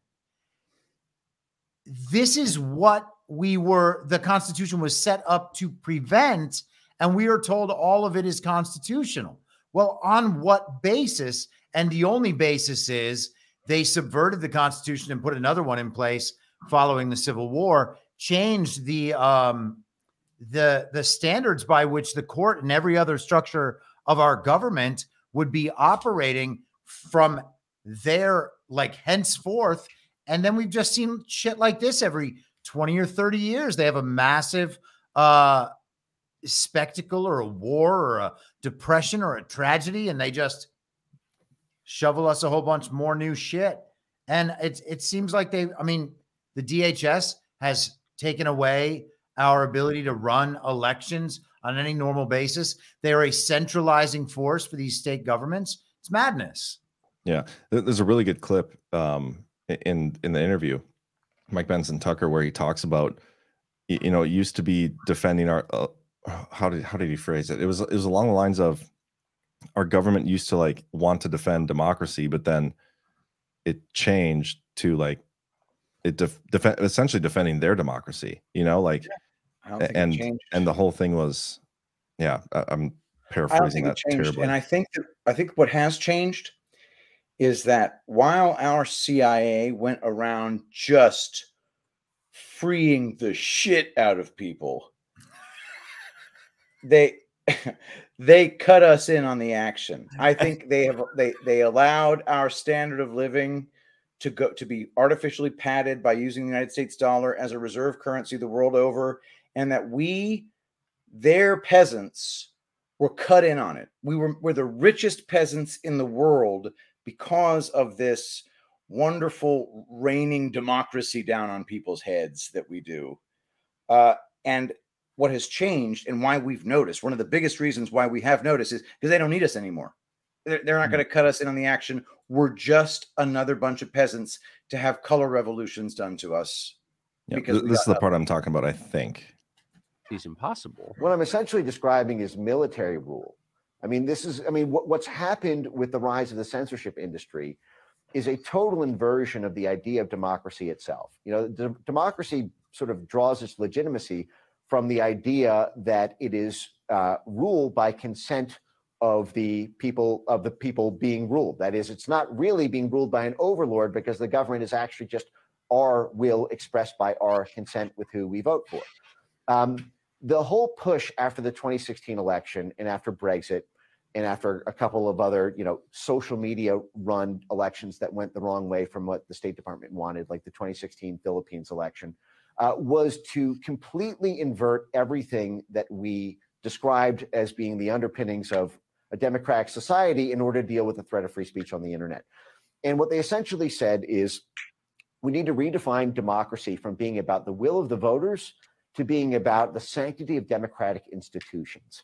And who are the, the democratic institutions? Oh, it, it's us. You know, it's the military, it's NATO, it's the IMF and the World Bank, it's it's it's uh, it's the mainstream media. Uh, who uh, it is the NGOs, and oh, the, of course, these NGOs are largely State Department funded or IC funded. It's essentially all of the elite establishments uh, that were under threat from domestic, the rise of domestic populism that declared their own consensus to be the new definition of democracy. Because if you define democracy as being the strength of democratic institutions rather than a focus on the will of the voters, then what you're left with is essentially democracy is just the consensus building architecture within the within the democratic institutions themselves.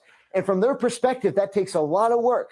I mean, I mean, the amount of work these people do. I mean, the, for example, we mentioned the Atlantic Council, which is one of these big coordinating mechanisms for the oil and gas industry in a region, for the for the finance and the J.P. Morgans and, and the BlackRocks in a region, for the NGOs in the region, for the media in the region. All of these need to reach a consensus, and that process takes a lot of time. It takes a lot of work and a lot of negotiation.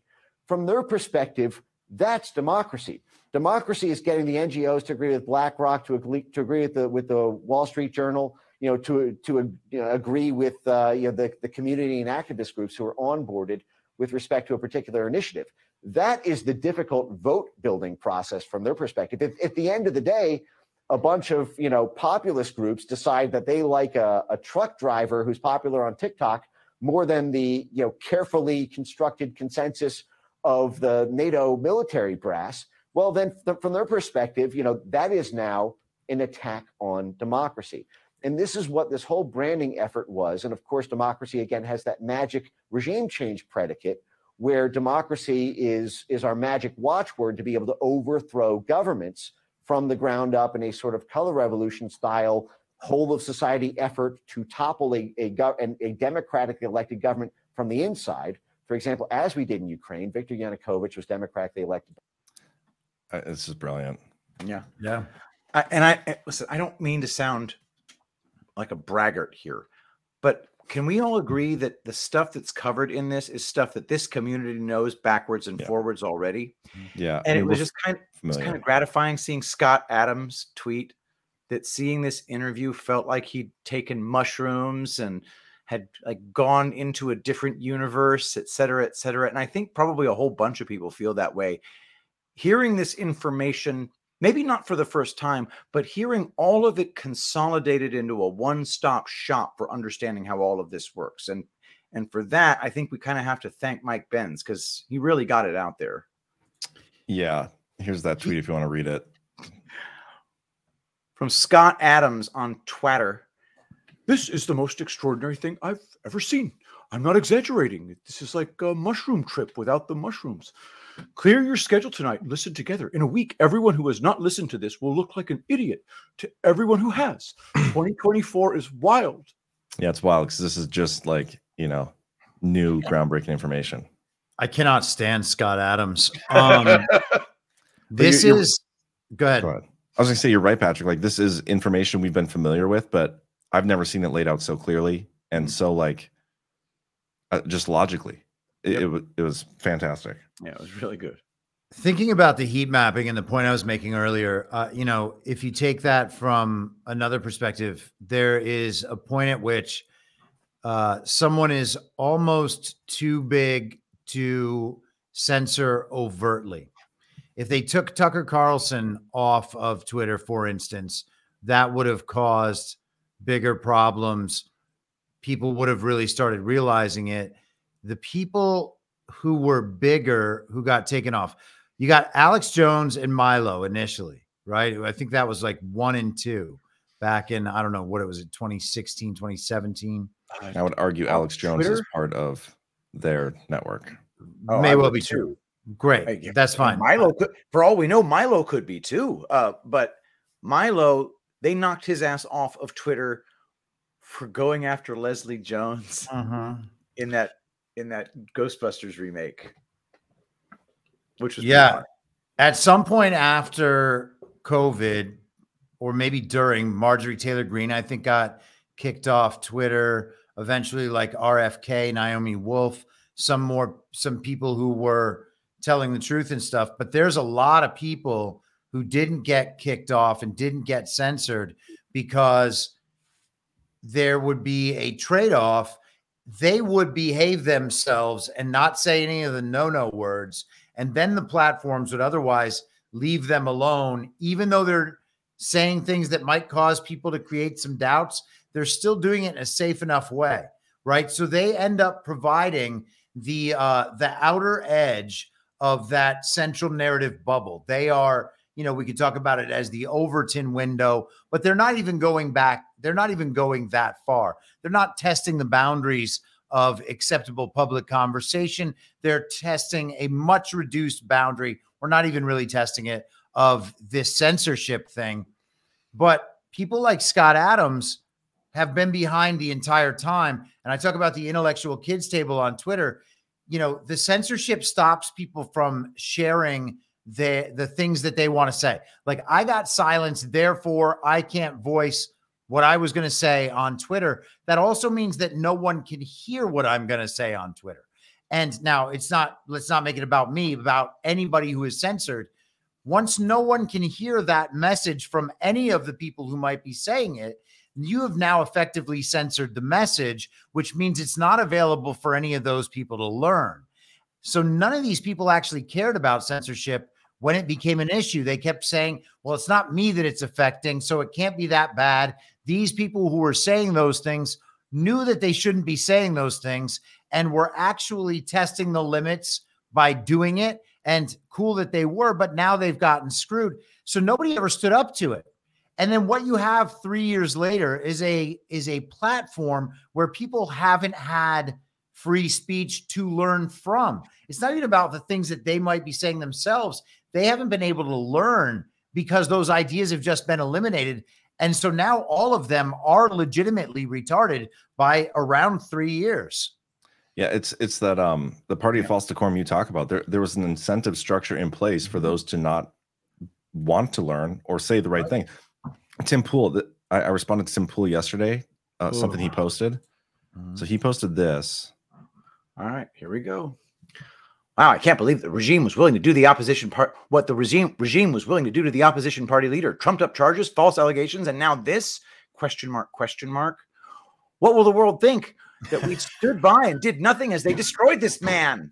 And this is my response. And I'll show you these two tweets after you read this. Patel Patriot on Twitter. Probably the same thing the world will think of people with large platforms who ignore discussing election fraud in order to keep said large platform. Please uh, click on those things. Tim Pool, December 9th, 2021.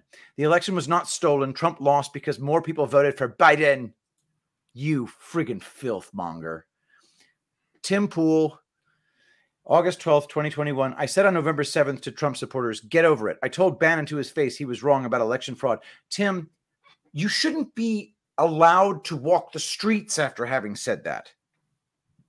But he gets his little YouTube audience and, and This guy- some money this from guy that. cut a deal with the frickin' powers that should not be. But this is who you're talking about, Chris. Yeah, yeah. Oh yeah, yeah. He's a perfect Yeah. example of just just absolute malicious. This is a malicious enemy of our movement.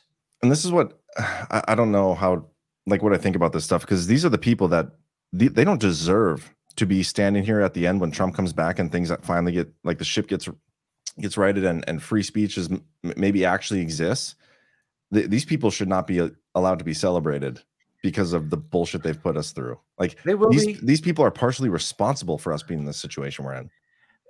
The way I think I- of this is I don't see the enemy being completely eradicated at the end of this. I think the end of this war is some grudging new armistice against these people. They're going to have some say in the world that exists after this war, which means that friggin' Only if we let them. Yeah. uh, th- Yeah. I mean, there's a I I take the only if we let them stance. I, I definitely see what you're saying, Patrick. And it is my new um, kind of focus to make sure that that sort of thing doesn't happen. And I think that that requires people on our side who actually are, you know, focused on truth, remain focused on the truth and not get sidetracked into um, kind of fleeting and and short-term political wins. You know, there's a bigger problem here, especially if there are a lot of people in positions of relative power within kind of this America first, you know, the America First movement. If there are still a lot of those people, and then there are new ones flooding in of the Tim Pool variety who still are not awake and still like think in this like old world mindset eh, we're going to have a real hard time not just simply switching from their liars to our liars and their corrupt people to our corrupt people. Because all of these people at the intellectual kids table all of these people influencing the conversation on twitter those are the people who are going to be like okay well our side won now we get power. This is what the ron desantis supporters were doing and that's why we should take this stuff seriously, even if you want to say like this or that is a psyop or kayfabe or whatever, there are real people having real reactions and changing power dynamics in a real part of society. That if you encourage them because they seem like they're our allies, you're going to end up with them as your allies. Just a psychop. Exactly. Yeah, and and this is like why I, I went on a little rant. I got so heated over the Shellenberger thing because everybody was like celebrating his reporting the other day, and it was six years old. And he, he's blocking he's blocking people now who who originally broke the stories. He's blocking them on Twitter. Why it's not? the most insane thing I've ever seen. The problem with the Shellenberger thing is that if these guys are part of a legitimate limited hangout op, and this isn't a slow disclosure, this is just a limited hangout, um, that's going to implicate a whole lot more people. And, you know, is it in coordination with Elon? I mean, it seems to me like these guys are essentially um, packaging, they are repackaging and putting some flowery language to prepackaged intelligence products that they are getting. They're not get like the idea that they went in to the Twitter office and scanned through all of the information that Twitter had and then found stories to report on for the Twitter files and they just happened to be stories featuring characters that were on Tucker Carlson every other week for the last 2 years on Fox News. That didn't happen naturally. And once you know it didn't happen naturally, you have to at least suspect, hey, maybe this isn't the good guys doing this obviously uh dishonest info op. Maybe it is, right? But if it's the good guys doing a dishonest info op that gatekeeps information at a certain level 3 years after the fact, you got to wonder what how good the good the good side is. And I, I, you know, people always say like it's it's not for us. We're not the intended audience. It's for the normies. It's for the whatever, the Democrats, the left, whoever. That's that's not good enough. Like they are still gatekeeping this stuff from them by trying to pass this off as if it was their own thing. And you know, maybe this is part of the feedback loop. Like I talk about Trump, how he he does feedback loops. I, I, I using the, the example of the Bud Light thing. Like, hey, let's all go back to Bud Light. No, still super gay. Maybe this this stuff is like they're trying to feedback loop loop these narratives again to see how the public reacts. But I think the only appropriate response to these people is to call them out on their bullshit for trying to do this this stuff. Like this is so stupid. But I don't pretty, know. I don't know. Pretty stoked about Jeff Carlson going after this little bastard. Yeah, a lot of people were. They were not happy with this one. Yeah. But but they didn't say shit when it happened with the J6, the COVID. Like this is like the fourth major narrative story that has been broken already that they've done this for. And nobody cared until it was the, some the thing they covered. It could be that people are just catching on to the fact that maybe the uh, the very serious intellectuals on Twitter aren't all that bright. That could be it. Could be. These people aren't smart. I mean, they're they all just want to influence off each other and be in the cool kids club on Twitter. I mean, this is no different. Watch Twitter politics, or I should say, political Twitter. Watching that is no different to me than watching Hollywood Instagram in 2018 was. Well, you know what they call that when a group of people tries to influence off each other, right? That is like by definition a circle jerk. I'm pretty sure. Just about to say. And that, hey, and mind my own. Thank you very much. Remind for reminding us about Matt Taibbi referring to it as the Noons memo. Yep. He literally couldn't familiarize himself with the source material enough to learn how to say their friggin' names. He uh, has considered himself a Russia Gate skeptic for the entire time. he is quite proud of himself for being a Russiagate skeptic the whole time. So I, of course, went back to read some of his Russiagate skepticism, and it was not all that skeptical. He was basically of the understanding that certain parts of the main story just didn't hold up, but he didn't actually get to the point where you realize, hey guys, if they're trying to bring down the duly elected president with a fake story, it's a lot worse than bad journalism. Thank you. I'm gonna see if I can find old These stories of his, but we Yeah. um th- there was much more I was gonna want to get into tonight. I think we're we're probably good. What what about Navalny and Yeah, Navalny Rose? died. Navalny allegedly died. People are saying that Putin poisoned him, which there's no evidence of that, guys. There's not any evidence of it the first time. Can I just say one more thing about the disinformation thing? Because we're going to start hearing about disinformation, um, I think, again, quite a lot. And uh, we fall into the enemy's trap when we uh, go along with the idea that disinformation is bad and can be stopped and should be stopped. All of those things are wrong. It is just a fa- disinformation is a fact of life. We have no authoritative sources. We do not want to uh, promote the idea that there are authoritative sources because, as we've seen, the authoritative sources are not only um, prone to failure, in many cases, they are designed to fail. They are the ones misleading us. And uh, if we have to live in a post truth environment, we should first realize that we have always been in a post truth environment and then accept that and then be like, okay, well, there are actually strategies to try to understand our world, even in an environment without authoritative sources telling us what is right and what is wrong. Yep. Brilliant. No argument here. Um, yeah, what do you guys want to cover on the Navalny stuff? I don't have have much to post say except for the fact that all the worst people in the world are telling me I ought to mourn him, which makes me think the bastard probably needed killing.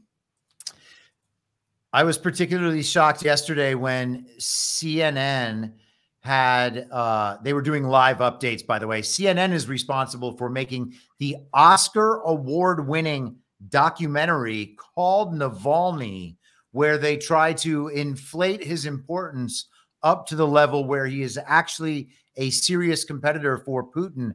There is no point at which he has ever been a serious competitor for Putin. But they were doing live updates yesterday on the death. They had already announced that Joe Biden would be giving uh, comments on Navalny's death from the Oval Office. And then 20 minutes later, they were still uh, clear that the death was unconfirmed. Well, do you think maybe this guy is Vladimir Putin's Michael Avenatti? You know how that guy kind of touted himself as being the anti-Trump and went on all the the gay little shows and you know I went on that he's- tour of them saying, "Oh, he's going to run for president. He's so great." And then they kind of just discovered he's just like kind of a random Goomba retard from New York. I'm pretty sure they were taught like he was caught on film, and I don't know if it's a genuine, like it could be AI generated as well. But he's like talking about overthrowing the government there. I think this is it here. But yeah, I saw this shared around a lot today. Okay, Mhm. well here it says the man in the video is not Navalny. So there's that. So there we go. It's an associate of Navalny. Okay, so never mind. I won't even show that. It's not. If- if But I do wanna show- money, We would expand our opportunities, of course. I mean, it looks like a script written already just from that subtitle. This is what CNN posted though, and it's the clip of what he wanted to tell people if he ever died. my message for the uh, situation when I'm killed is very simple: not give up. Don't Do give up. me a favor, answer this one in Russian. А, И здесь у меня просто очевидная вещь. Ну, не сдавайтесь. Не надо, нельзя сдаваться. Если это произошло, это означает, что мы необыкновенно сильны в этот момент, раз они решили меня убить. И нужно использовать эту силу. Не сдаваться. Помнить о том, что мы огромная сила, которая находится под гнетом вот этих вот чуваков плохих, лишь потому что ну, мы не можем осознать, насколько действительно мы сильны. Все, что нужно для торжества зла, это бездействие добрых людей. Поэтому бездействовать не надо. Right. So, he's giving a pep talk at the Super Bowl halftime. He's a revolutionary. Okay. That that revolutionary spirit is the spirit that the Victoria Nuland Robert Kagan scumbag crowd keeps projecting worldwide. This guy sounds just like those scumbags. Oh yeah, if they could have pulled a color revolution on Putin, they were going to put this guy in. So that should Mhm. tell you what they want. This is a, a Western. They're trying to pull the color revolution right now, by the way. Oh yeah. Yeah. They're they're doing it off this. And his, you know, I watched the uh the CNN documentary last night, and it is really something. I mean, this guy is first and foremost an influencer and an activist. He is uh kind of like just a I Patrick, you said he seems like Avenatti. To me, he seemed like an Obama 2.0. Okay. Uh, he seems like uh, if AOC was taken more seriously.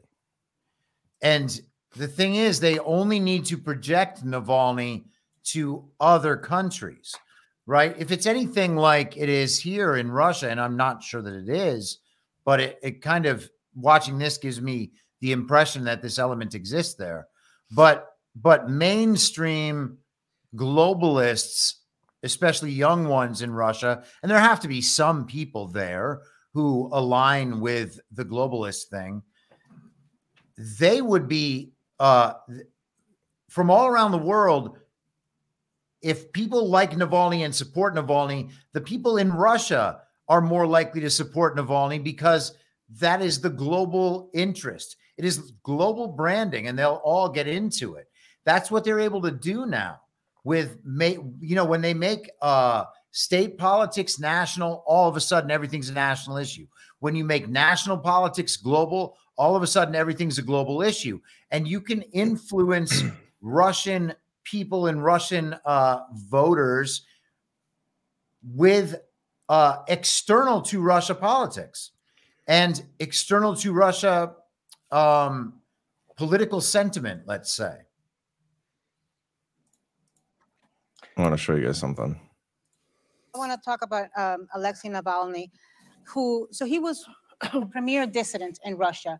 He exposed the corruption of Vladimir Putin and Yeah. his inner circle. And for that, Putin persecuted him, used nerve agent gas against him, Almost and killed had him in jail. So this death, he's 40, he was 47 years old. Vladimir Putin has got the blood of Alexei Navalny on his hands. That's right. Yeah. This was not a uh, accidental death. And you know, Trying to make him a martyr. In 2023, there's a documentary that CNN made called Navalny that won the Oscars. His wife, his daughter, his son uh, were part of it. Navalny was part of it. And in his own words, he's asked in the in the film what his message to the Russian people. Oh, I don't need to listen to the rest of that. But they're everybody like all the deep state fags are pushing him. There Tell is. what side Uh, he was on. hold on, let me see if maybe. Go ahead, Patrick. I, I, the people of Russia, I, I don't really know what they think they're going to accomplish. Somehow, I have no idea. Russia has kind of it has protected itself against a lot of the tricks that the deep state uses here and in Western nations. They appear to have their elections under control. Otherwise, they would have just gone in and stolen the elections from Putin. So the people of Russia aren't having any of it. No opposition leader is really going to make a difference. The the the the color revolution playbook does not work in Russia for some reason. And thank God, uh, because at least there's a couple of countries in this world that can defend themselves against clown world. But I don't If you think can the Navalny thing was ever really going to be a problem. Yeah, I think that that's exactly right. And I think, you know, the lesson there is if the people are awake to the op that's being run on them and the regime doesn't have full control of the means of information, then it's really hard to sell one of these things. I mean, didn't um Putin shut would down George like, Floyd have worked without the information infrastructure we had? No, Anyway, sorry, John. would- Go ahead. It would have died right then. Well, I was Yeah. gonna say, but th- that's kind of what makes Russia different is they've shut. He's shut down like Western media influence in Russia. Like they they can't they can't pull color revolutions w- with media influence or with social media influence. I I mean this from the bottom of my heart. If we could just take CBS, NBC, ABC, CNN, Fox News, MSNBC, CNBC, if we could just wipe them off of the airwaves, half that's half the battle right there. We're doing it organically. Oh well, I think it might take. I mean, we need to. No, it's not going to cut it. It's ju- just going to They take have to run out of money. One special moment. Yep. Like what? I don't know, man. It could be uh it could be something in one of these trials. It could be them trying a uh, a false flag event that they can't pull off at all that blows up in their face. I think Mike Turner just false started our way out of one of those this week. Um, John, I think while we're on the be- topic of Navalny, you can uh, I, I put in the share. Go ahead. Say say what you're going to say. I was gonna say I think it's gonna be them trying to pass off Biden as winning the 2024 could be that. election. Yeah. Well, let me see if I can play this and make it work. This is gonna skip this. Don't worry about this scene.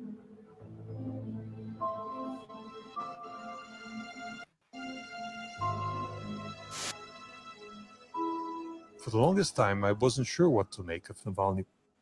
Is that prison? I've always wondered how much of an independent figure he is, or is he one of the many fake opposition figure created by the Kremlin?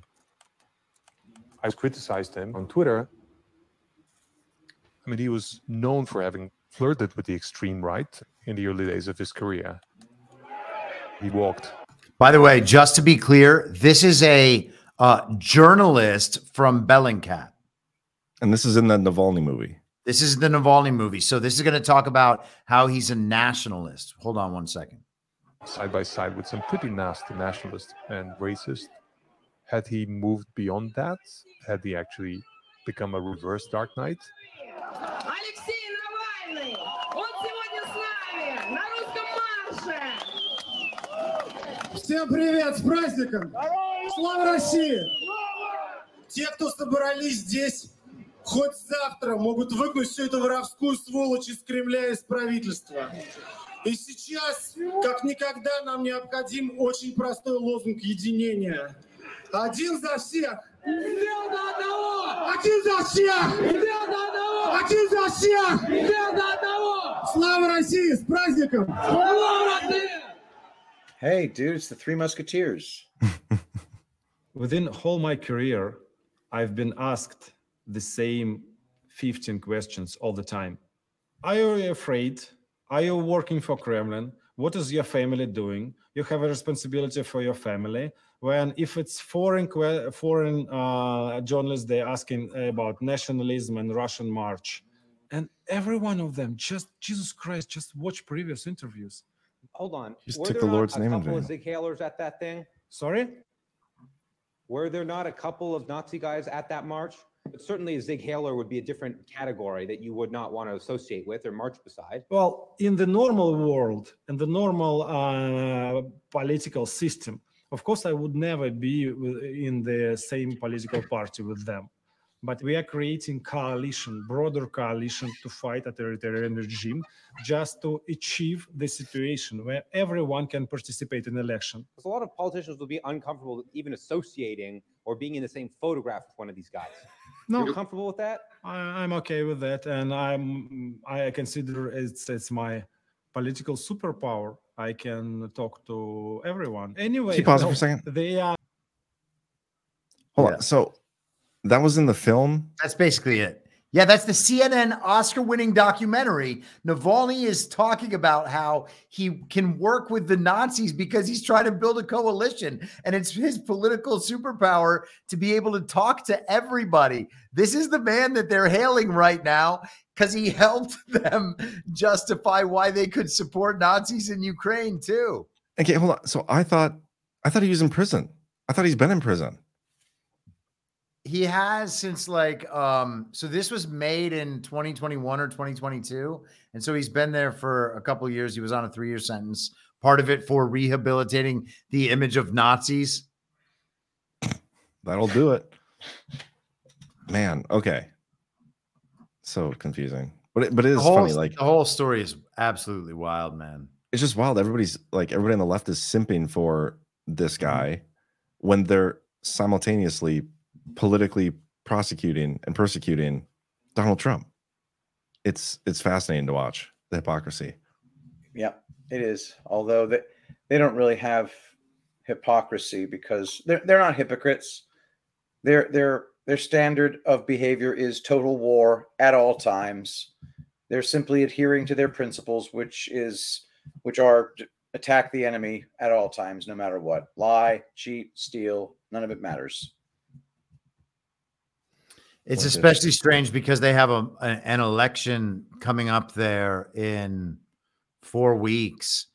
And, uh, you know, we have the Putin interview with Tucker. Zelensky fires Zelensky. Victoria Nuland shows up in Ukraine. Then this week we get uh, Mike Turner coming out and demanding that the White House turn over records related to some national security threat. And uh, you know, this is why I hit you and Burning Bright the other night with that Jake Sullivan clip because he's talking about how they weren't actually ready to tell anybody about that yet. They were going to go have a closed door meeting with the Gang of Eight the next day. And then at that point, they very likely would have leaked news of the meeting to the press so that the press goes out with uh, a secret meeting with between State Department officials and the Gang of Eight uh, on a new Russian threat that has to do with nuclear weapons in outer space. It's like the And then all of a trifecta for Patrick. It's amazing. And then and then the next day, Alexei Navalny is going to be um, killed. It's a lot of events, and it seems like they uh, another. It seems to me like Mike Turner uh, either intentionally or inadvertently killed an info op that they were running this week. Well, let me play that clip again now. Now that you're here, let me understand what you're saying. So, okay, let, let me play this again. Thanks, Jake. Uh, shortly before you came out, Congressman Mike Turner issued a statement saying that President Biden should declassify intelligence related to a quote serious national security threat. Um, what can you say about the threat and what the administration plans to do? So first, I reached out uh, earlier this week to the Gang of Eight uh, to offer myself for a, up for a personal briefing to the Gang of Eight, and in fact, we scheduled a briefing for the four House members of the Gang of Eight tomorrow. Uh, that's been on the books. So I am a bit surprised that Congressman Turner came out publicly today in advance of a meeting on the books for me to go sit with him alongside our intelligence and defense professionals tomorrow.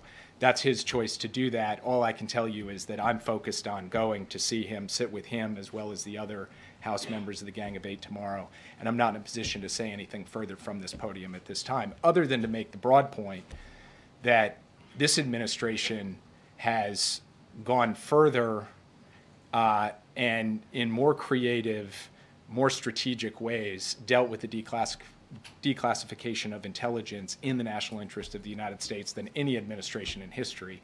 Uh, so you, you definitely are not going to find an unwillingness to do that when it's in our national security interest to do so. At the same time, we of course have to continue to prioritize and focus very much on the issue of sources and methods. We'll do that. Ultimately, these are decisions for the president to make. But in the meantime, the most important thing is we have the opportunity to sit in a classified setting and have the kind of conversation uh, with the House intelligence leadership that I, in fact, had scheduled before uh, Congressman. Yeah, I think you're right. I think he nailed it. And Trump already told us that we have nothing to worry about about space nukes, guys. Ding ding ding ding ding ding. Boom. Pshin, boom. Got under control. So here's the thing. So take a you know a normie type person, like for example, my mother. So she says, "So are you hearing that they're talking about like nukes in space?" And I Russian said, nukes. in "Yeah. Russian nukes in space." And I said, "Well, I mean, Russians are real, so we've got that going for us. Because that there's total. I've met Russians. I know they exist, but nukes are fake and space is fake. So two of those three things are fake, and that kind of turns off the normies. Well, at least my mother. She's like, "Oh, I'm gonna go talk to someone else about this," you know. So she does not agree with you on space. No, no, no, not nor nukes. So you know, all three of she she thinks all three of those things are real. I don't really know what to say about that. It- you know what though? I'll give I'll give credit. My mother did say it does sound made up though. That, that's a, a good first step. Yeah, I agree. I can't wait to take you to space someday, man. Totally, Quas is, dude. Quas gonna is gonna make so us happen. Anyway. Um, I will literally, if even if you even if you were to take me on a spaceship and I saw the curvature of the Earth, I would say, and I mean it. Okay, well, that's obviously just a screen with CGI on it because there's no curvature on the Earth. I can't wait to take you to space and make you do a spacewalk. All right, do a spacewalk. because that's like totally a thing. Because because the sky is such a vacuum. Because that makes so much sense. Hey, man, we'll see. Give, give me a few years. Are we going to talk about?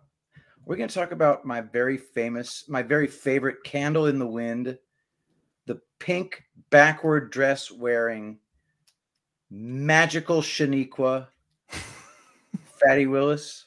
We're going to Well, talk about her at all. We can close out the, the show with with Fatty Willis. What, what are your thoughts, Patrick? My thoughts are, this woman bribed her Mac Daddy boyfriend with a killer job. All right, and paid him so much money. They went on these crazy vacations. They did fitty big. And now she mad because they calling her out on her bullshit. And so I'm kind of rooting for her. She gets on that stand and she's like, she is pure indignation and it's beautiful. She's like, bitch, are you going to tell me how to pay my bills? I will cut you, bitch. And the entire time, she was so brazen, so obviously corrupt, clearly lying about every bit of it. I started to try, I, I kind of felt myself rooting for her. Wow, that makes sense, man. I I can see how she would be a hero in your story. A little bit, a little bit. That's funny. That that trial has been insane, though. I don't know how much you guys have actually watched of that thing. Like the I was freaking riveted. they, we talked about a little bit last night on the Liberty Den, but they threw his old law firm partner like completely under the bus mm-hmm. after objecting to eight straight hours of questions. Every, anytime you got a question from the prosecutor, whatever, it's not an actual trial, but the Trump's attorney side, they objected to everything and they could not pierce it's attorney-client pri- privilege.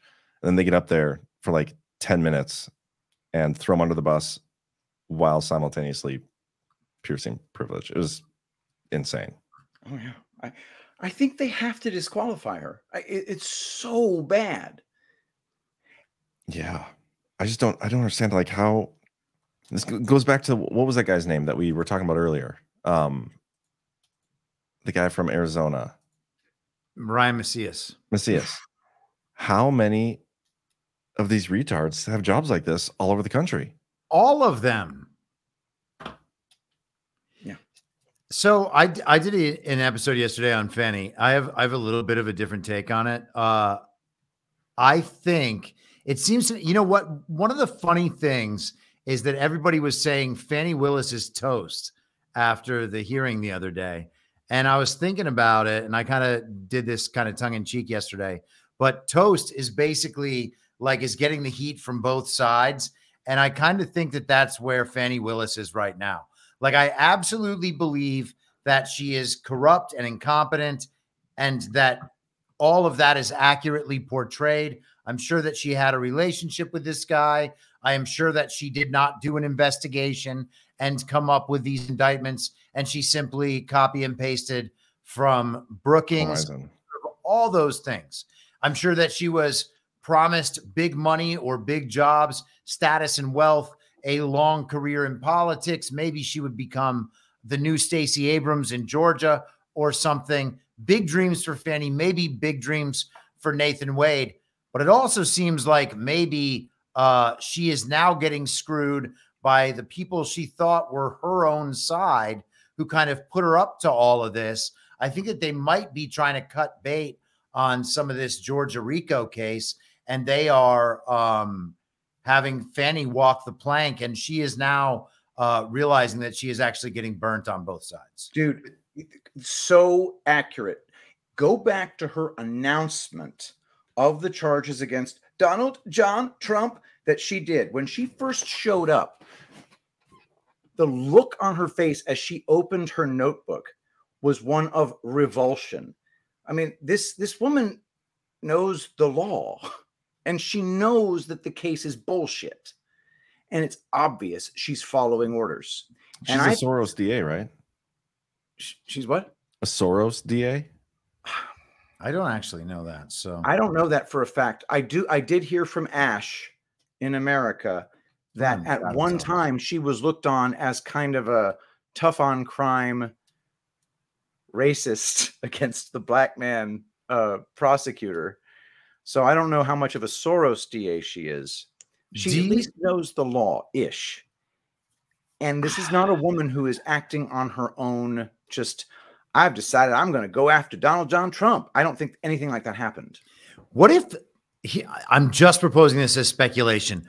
What if the people who have her in this position trying this ridiculous case had all of this Nathan Wade stuff over her as compromise in the first place, and now it's getting flushed? That's hilarious if that's true, because think about it. They control her with this Nathan Wade trips to Aruba, etc.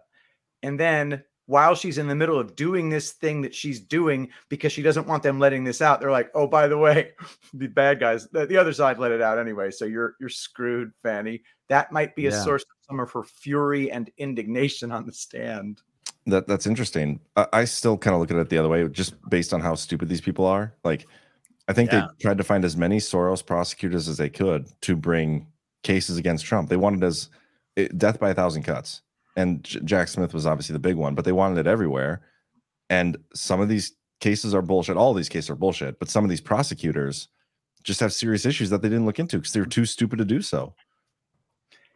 I mean, are we looking at a situation where the enemy is just so pathetically desperate that this is what they have? Yes, that's what I think it is. You see frickin' Stephen Colbert melting down on the whatever show he's on. Yeah, that was insane too. Man, to be an elite uh, party of false decorum parts of our society, you really, really see an extraordinary degree of incompetence. Like we're talking about people who just get um, kind of shuffled into each and every aspect of their lives, and they have to do a minimal amount of things. They're placed into positions of importance. They have underlings who can do all the hard work for them. And man, this is what you get and what you breed when you uh, advance through um, corruption and compromise, and you select for people who are going to be uh, willing to do that stuff. You're going to eventually wind up with um, incompetent, retarded, evil people. Speaking of which, I know, I know how numb we've become, but it's not normal. No other candidate for the presidency has ever had to pause his campaign to defend himself in multiple courts. And I would like to point out that in all seven of his cases, no one, no one doubts that he did these things. We're just sitting around patiently waiting to find out if the wheels of justice will grind fast enough for there to be any consequences. And the media is covering it like it's any other political story, like it's all horse race. I know. It's insane, man. this is a good buddy of John Podesta, by the way. Podesta. You know, you see what he's doing there, and the relationship that he has with his audience and that he has with the camera right there is a little strange. You know, he's basically looking at you in your living room and saying, Don't you understand how crazy this is? Like, as if it's me to you, you know? He's trying to get his audience member fired up and emotionally panicked about this stuff. And of course, I mean, what else do these people have? And this came out the same day that Trump got a $365 million judgment on a case where Doesn't at nobody, there's no victim. Well, that's just that's useful for them so that they can go out and say to everybody, look, Trump is the guy that's really guilty. You know, they're trying Biden for all this stuff, but he's never getting convicted of anything. That's because he's not guilty. Trump is getting convicted of all this stuff because he is really guilty. So stupid. It's cruel what they do to to to all of these retards. You know, like some of these retards out there are people that I used to care about. Some of them are still people that I do care about. And so I find it particularly cruel that the mainstream media keeps them so retarded. And that is also why I don't forgive these people who are supposedly on our side who are helping keep them retarded. You're our favorite reformed retard, Chris. Thank you. I uh, am committed to a life of uh, being uh, a, a redeemable uh, person. You know, That could be a shirt. how Re- I redeemable retard. I say I have a whole line of merchandise about redeemable communists. Dude, I gotta buy some of that merchandise. Oh man, uh, Patrick, we should probably do our final sponsor. Oh, Um, really? hold We have on. another sponsor. Oh, that's right. This is a power hour. I, John, I closed my. I forgot that we have more than four sponsors. Okay, I'll let you pull that real up real quick. Got I- it. I Doing it tried to get this clip played in time, but I did. Mentally retarded. I mean, he's like really not a smart guy. When Trump Trump said retarded way back in the day. Oh, I got it. Okay, I- you I'm- ready? I'm ready. Okay. In today's fast paced world, peace of mind is priceless. That's where Badlands Media steps in. Preparing for life's uncertainties is about being ready for anything right where you are. Welcome to the Badlands Media Shop. We've partnered with Patriot companies offering products that empower you to prepare for any eventuality comfortably from your home. The Badlands Shop has everything you need to secure your peace of mind. Browse the virtual aisles, prepare your family for the year ahead with products you can trust from companies that share your values. Whether it's growing your own food or prepping long term storage, protecting your family, or stocking up on emergency supplies, we got you covered. Be prepared. Visit Badlands Media Shop at badlandsmedia.tv slash shop today. Every purchase supports a freedom loving business, and it also supports Badlands Media. That's badlandsmedia.tv slash shop. Awesome. Let's do some Rumble rants, huh? You got them pulled up, Patrick? I got them all. Awesome, bro. And All are you right. doing um Epic Lit after this? Epic Lit is in progress even as we speak, but it's fine, guys. You can just watch it uh, on replay. It is the fourth turning, the third part of the third chapter. It really sets the stage for all the predictions they're about to make for America. So definitely check it out. All right. Five dollars, little bit four five four. Love this show. Thank you very much. Seventeen dollars, ten twenty seven JS. Hello all, and hello back to you. Five dollars, tattooed teacher. Fatty was a gift from the Matrix. The absurd absurdity of her personal disaster brought tears to my eyes. Enjoy the winning. Thank you so much, tattooed teacher. Five dollars, Phil Scarborough. It was my great honor to create the DPH opener, and so glad people are still getting something out of it. Unlike the thousands of crappy commercials I've made in my life. P.S. PHS JR are my initials. That's a lot of initials, bro. That's five initials. there was no, maybe the JR is junior. All right. Anyway, thank you very much for the super chat. Can I say one more thing about Fani? I don't Yes. want to. I don't want to leave this off. All right. so, uh, so I think I just want it's something fun for us to watch over the next few months. If so, we've talked before about how we think that Biden's going to get stuck running. They're not going to be able to get rid of him, right? We've Mhm. talked maybe a little bit, I think, about Robert Menendez and how he's not stepping down for whatever reason. He's going to be uh, trying to run for reelection this year. They can't get uh, rid of him. So, right there, you've got two people who everyone understands are corrupt as hell with the party that's destroying the country, all the forces against them, and the Democrats, the regime can't get rid of them. I think maybe we're going to see the same thing with Fani. It'll be so funny if they can't get rid of her Oh my God. You're so and they right. leave her in place and then she still has to try this case and donald trump gets to bring election fraud evidence out in the case that would be the, the greatest thing ever That would be fascinating. I just I don't know how the judge could let her if they prove that she perjured herself. You can't have a DA run a trial when you perjure Peter yourself. Thompson. Peter Thompson was hundred percent able to say in a court of law, "Hey, this election was totally legit in Arizona." They can Yeah. freaking do anything in these courts. A hundred dollars, boom diggity. Thank you so much for the awesome super chat. Hello, gentlemen. I highly recommend Mike Benz Cyber channel on Rumble, especially stream number six and number seven. Enron, the smartest guys in the room movie, watch relevant to today, energy mafia, neocons, and Ukraine. Uh, I'm going to watch that. Thank you so much, boom diggity. Yeah, it's great. Uh, two dollars, Zen Papa. It's scary how much AI has progressed in the last three years. It is also scary to think how much further it will progress in the next three. In the future, it could be indistinguishable from reality. I agree. I think that technology might already be available, and it's just being rolled out to us slowly. Five dollars, DAC eighty-eight sixty-nine. Gart four in Dallas starts in sixty days, nineteen hours, two minutes, and seventeen seconds. See y'all there. We gonna have a good time.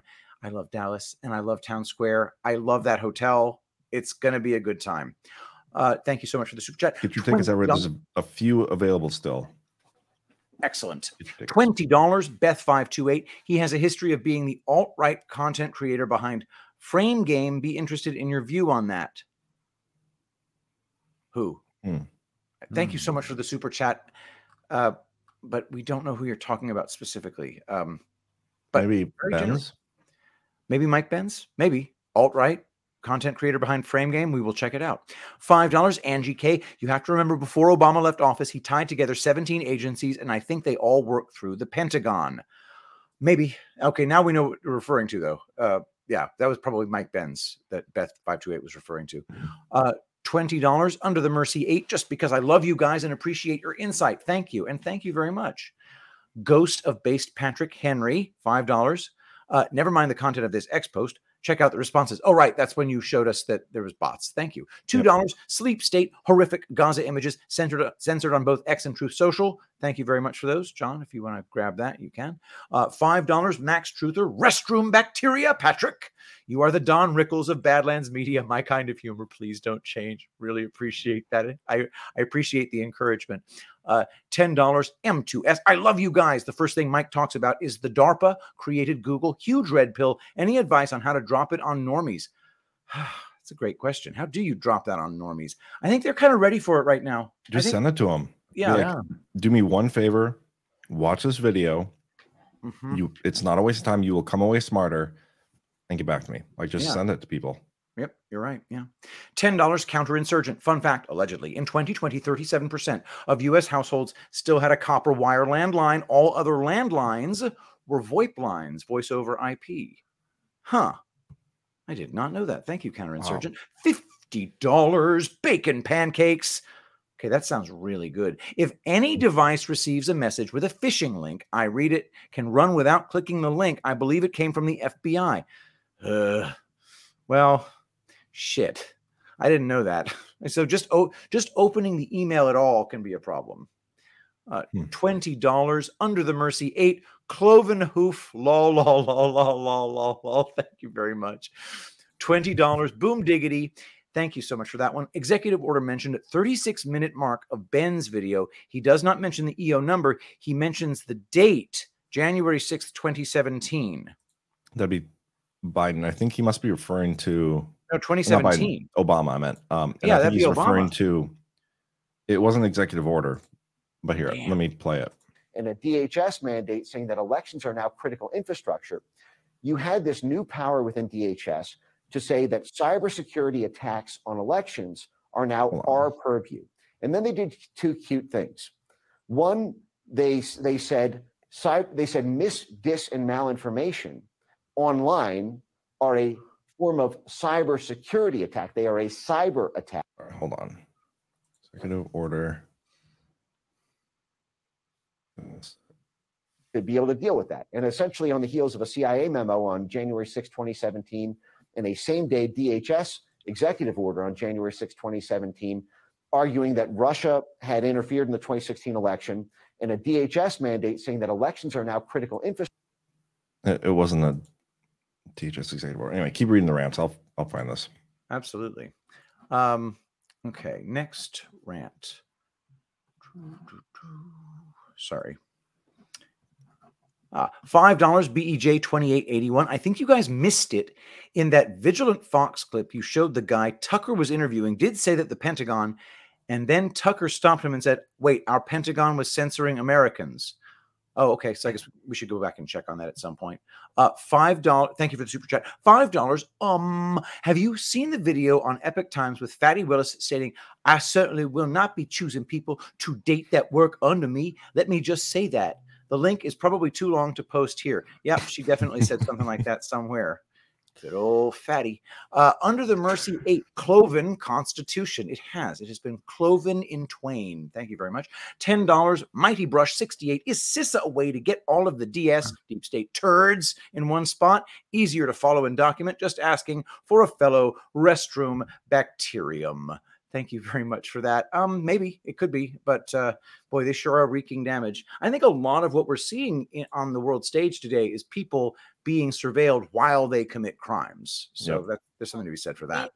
saddening to me if young women felt like they came to work and they were one even judged for being a woman but two if certainly they felt uncomfortable within the workplace um that Mhm. will not be something that is allowed on my watch um supervisors under my leadership that are not encouraging and building up my staff will not be supervisors long in my administration and um i certainly will not be choosing people to date that work under me let, me just say that um, you know, we are at a place in society where things happen in people's relationships, husband and wife. Sometimes there are outside relationships.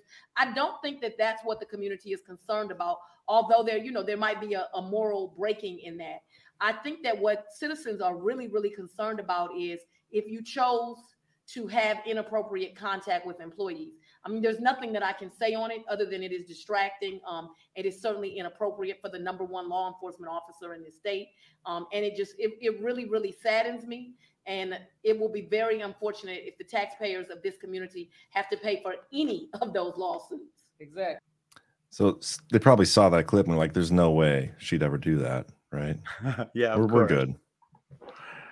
Oh, That's crazy. so wonderful. Maybe it is a movie, time- guys. Maybe it this is. a movie. timeline is so friggin' lit. Five dollars. JB Rao. Not everybody is a black hat or white hat or in on the op. Some people are just retards trying to be relevant. Yes, and some people are smart people uh, also trying to be relevant, and some people are smart people not trying to be relevant. We have a mixture of all of these things. James Delingpole wrote an amazing piece about how a lot of these people who are in the public sphere really are earnest people who just fall victim to tribe mentality, uh, institutional conformity, lots of other things. There are lots of incentives involved. Uh, there are also, it's worth saying, there are also a lot of people who uh, are not wittingly in an op, but who are nonetheless influenced to believing and saying certain things based on the censorship and propaganda apparatus and based on the fact that once people do get a voice and have a platform and are able to communicate, if they are subject to any variety of different influences, those influ- influences can be applied rather easily, and people can be led in unwittingly to saying a bunch of things that are retarded. Uh, the chat is noticing uh, the way Fatty was dressed in that interview that John just played. And I think that her outfits speak for themselves. Just damn. I mean, what is she what is she doing? anyway, uh $10 uh $20 under the mercy 8. I'm your moderator. Thank you. Thank you very much for the super chat. Uh $5 Vegas deplorable 26. Have you guys seen the redacted show clip that talks about Ale- Alexei Navalny? It's good, great show, guys. Uh I have not seen that. It is Chris? very good. Okay. Uh, $50 Trump NATO for watched Tucker interview with Mike. The swamp is so deep and so financially supported. Does Trump have a chance blowing it up when he gets back in? Can he defund all the agencies that ran the coup? Your guess is as good as mine. What do you think, guys? Is that yes? Is that this clip, Chris? Uh yes, It that does look like it. It is her. There isn't. There's a really interesting section about three minutes in where she talks about his poisoning and goes through how fake it obviously is.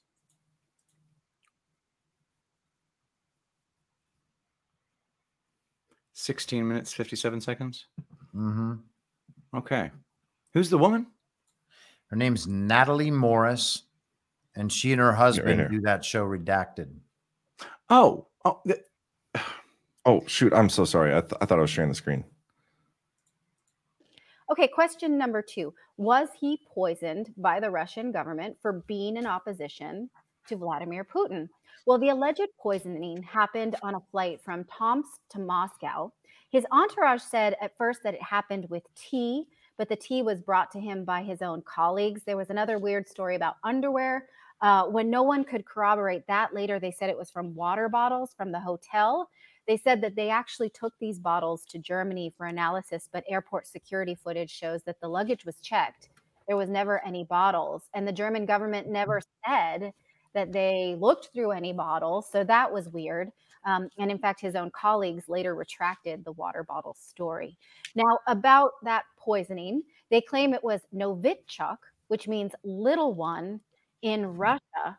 Strangely enough, reports are that Novichok is a combat mm-hmm. toxin that remained at the experimental stage and was never actually adopted by the USSR or Russia.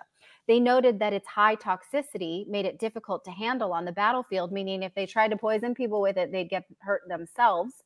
So the Soviets abandoned it, and the facilities were then converted to produce chemicals for civilian use in 1987. Okay, but guess who does have Novichok? CIA. This is interesting, and guess where it's kept? According to sources, um, Novichok has been found in several NATO countries, including Germany, the United States, Great Britain, Czechoslovakia, and Sweden, and has been used for the purpose of research and the development of antidotes. As early as 1990s, the United States has filed nearly 140 patents on chemical weapons of this type. And as early as 1998, the American Chemical Weapons Laboratory in Edgewood synthesized Novichok. And according to mm. this former FSB director, a small stockpile of Novichok existed in Ukraine. Huh. Okay. But suppose someone in Russia did get their hands on some Novichok and used it to poison Alexei Navalny. Well, this is known as an organophosphorus toxin, which means it disrupts the functioning of the muscles and it's irreversible. You seize up and then you can't reverse that, basically. Doctors, if they suspect that anyone has been poisoned with it, they have to wear full protective gear and masks. Funny because no one who ever treated Navalny was in that gear. Not on the plane, not in the hospital, not in the ambulance. That's weird, right? Why is that? In fact, when he was later flown to Germany for treatment, we're going to get to why in a second, the German government later said, Why did we put our people at risk if he was exposed to Novichok? Uh, and they were upset about it. Now, Yeah, we can. I mean, that's that's some of the explanation there.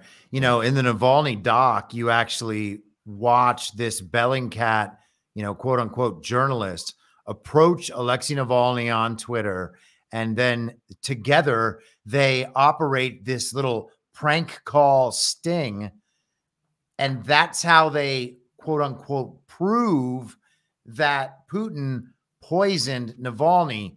And the entire thing starts with this guy Grozev, who's the Bellingcat guy, uh, intuiting that the Skripal poisoning in the UK was Novichok, and that means it's likely that Navalny could be poisoned with Novichok.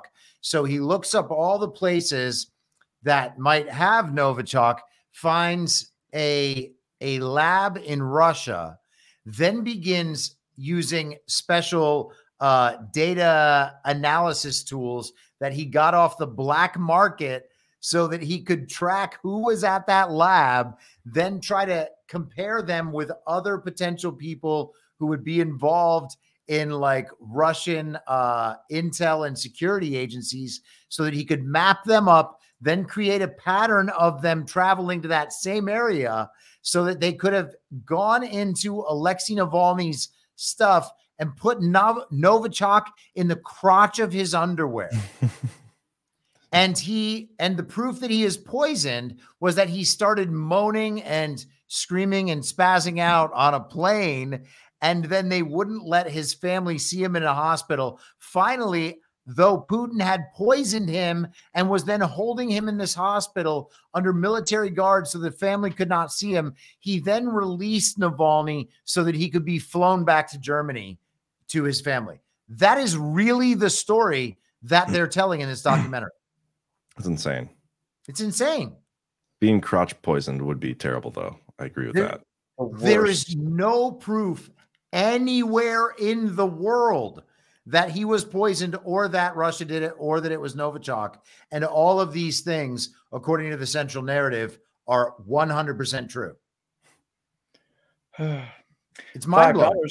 Fredo Awakening. Sources close to Chris Paul tells me he is a Russian asset. Same sources say Gunnels took care of Alexei Navalny via poisoned angel paste.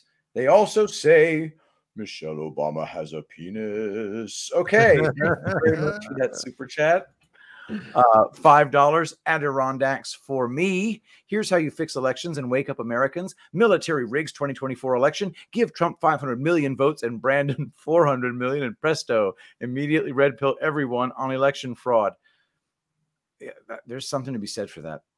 Just making it retarded. Just really, really, just beat people in the face with it. Uh, Five dollars WTBY free. Haven't had a chance to rant for a while. You guys are always awesome. Did you hear about the U.S. moving ships toward China? I didn't. I feel like they rerun that story. Like I feel like we've been moving ships to China for the past like two years. Quite possibly. Yeah, I do hear there's a lot to be said for that. Yeah. Five dollars. Mind my own. We are at war. These little pussies trying to take credit for truth that we've been screaming about from the bowels of the internet can go to hell. I Thank really Mindy. enjoyed reading that one. Last one. and five dollars. Sammy the squirrel. I got my jimmies rustled. and they talked about how the New World Order and Deep State are very worried in 2011 and 2012 about free speech and social media, connecting it to revising the Smith Mundt Act of 2012. You're watching too much Burning Bright. I You get I- your jimmies rustled. my jimmies rustled. Is that a, is that a Boston thing? Mm, I don't know. It's a homosexual thing, I think. Possibly. Gentlemen, Just kidding. pleasure as always. Yes, this was fun, guys. Thank you um, for tuning in. Make sure you guys hit that thumbs up. Yeah, get your guard tickets. 60 days away. That's crazy. Or whatever I know. number that was. Crazy. Can't It believe is that. crazy. It's a little well, you know, April 19th, like it's like 62 days or something like that. Or whatever. He had the countdown. I trusted. He probably looked into the the math on that. Yeah. Short, we're in the short month. Oy. It's true. It's true. I don't I don't have an outro set up. So Oh, well. oh well. I'll find something though. But you guys can go if you're in a hurry. I'm go- I'm going to bed. Good night, guys. Good night, guys. We'll catch you later. Okay. We'll do it live. Okay. We'll, we'll do it live. Fuck it. Do it live.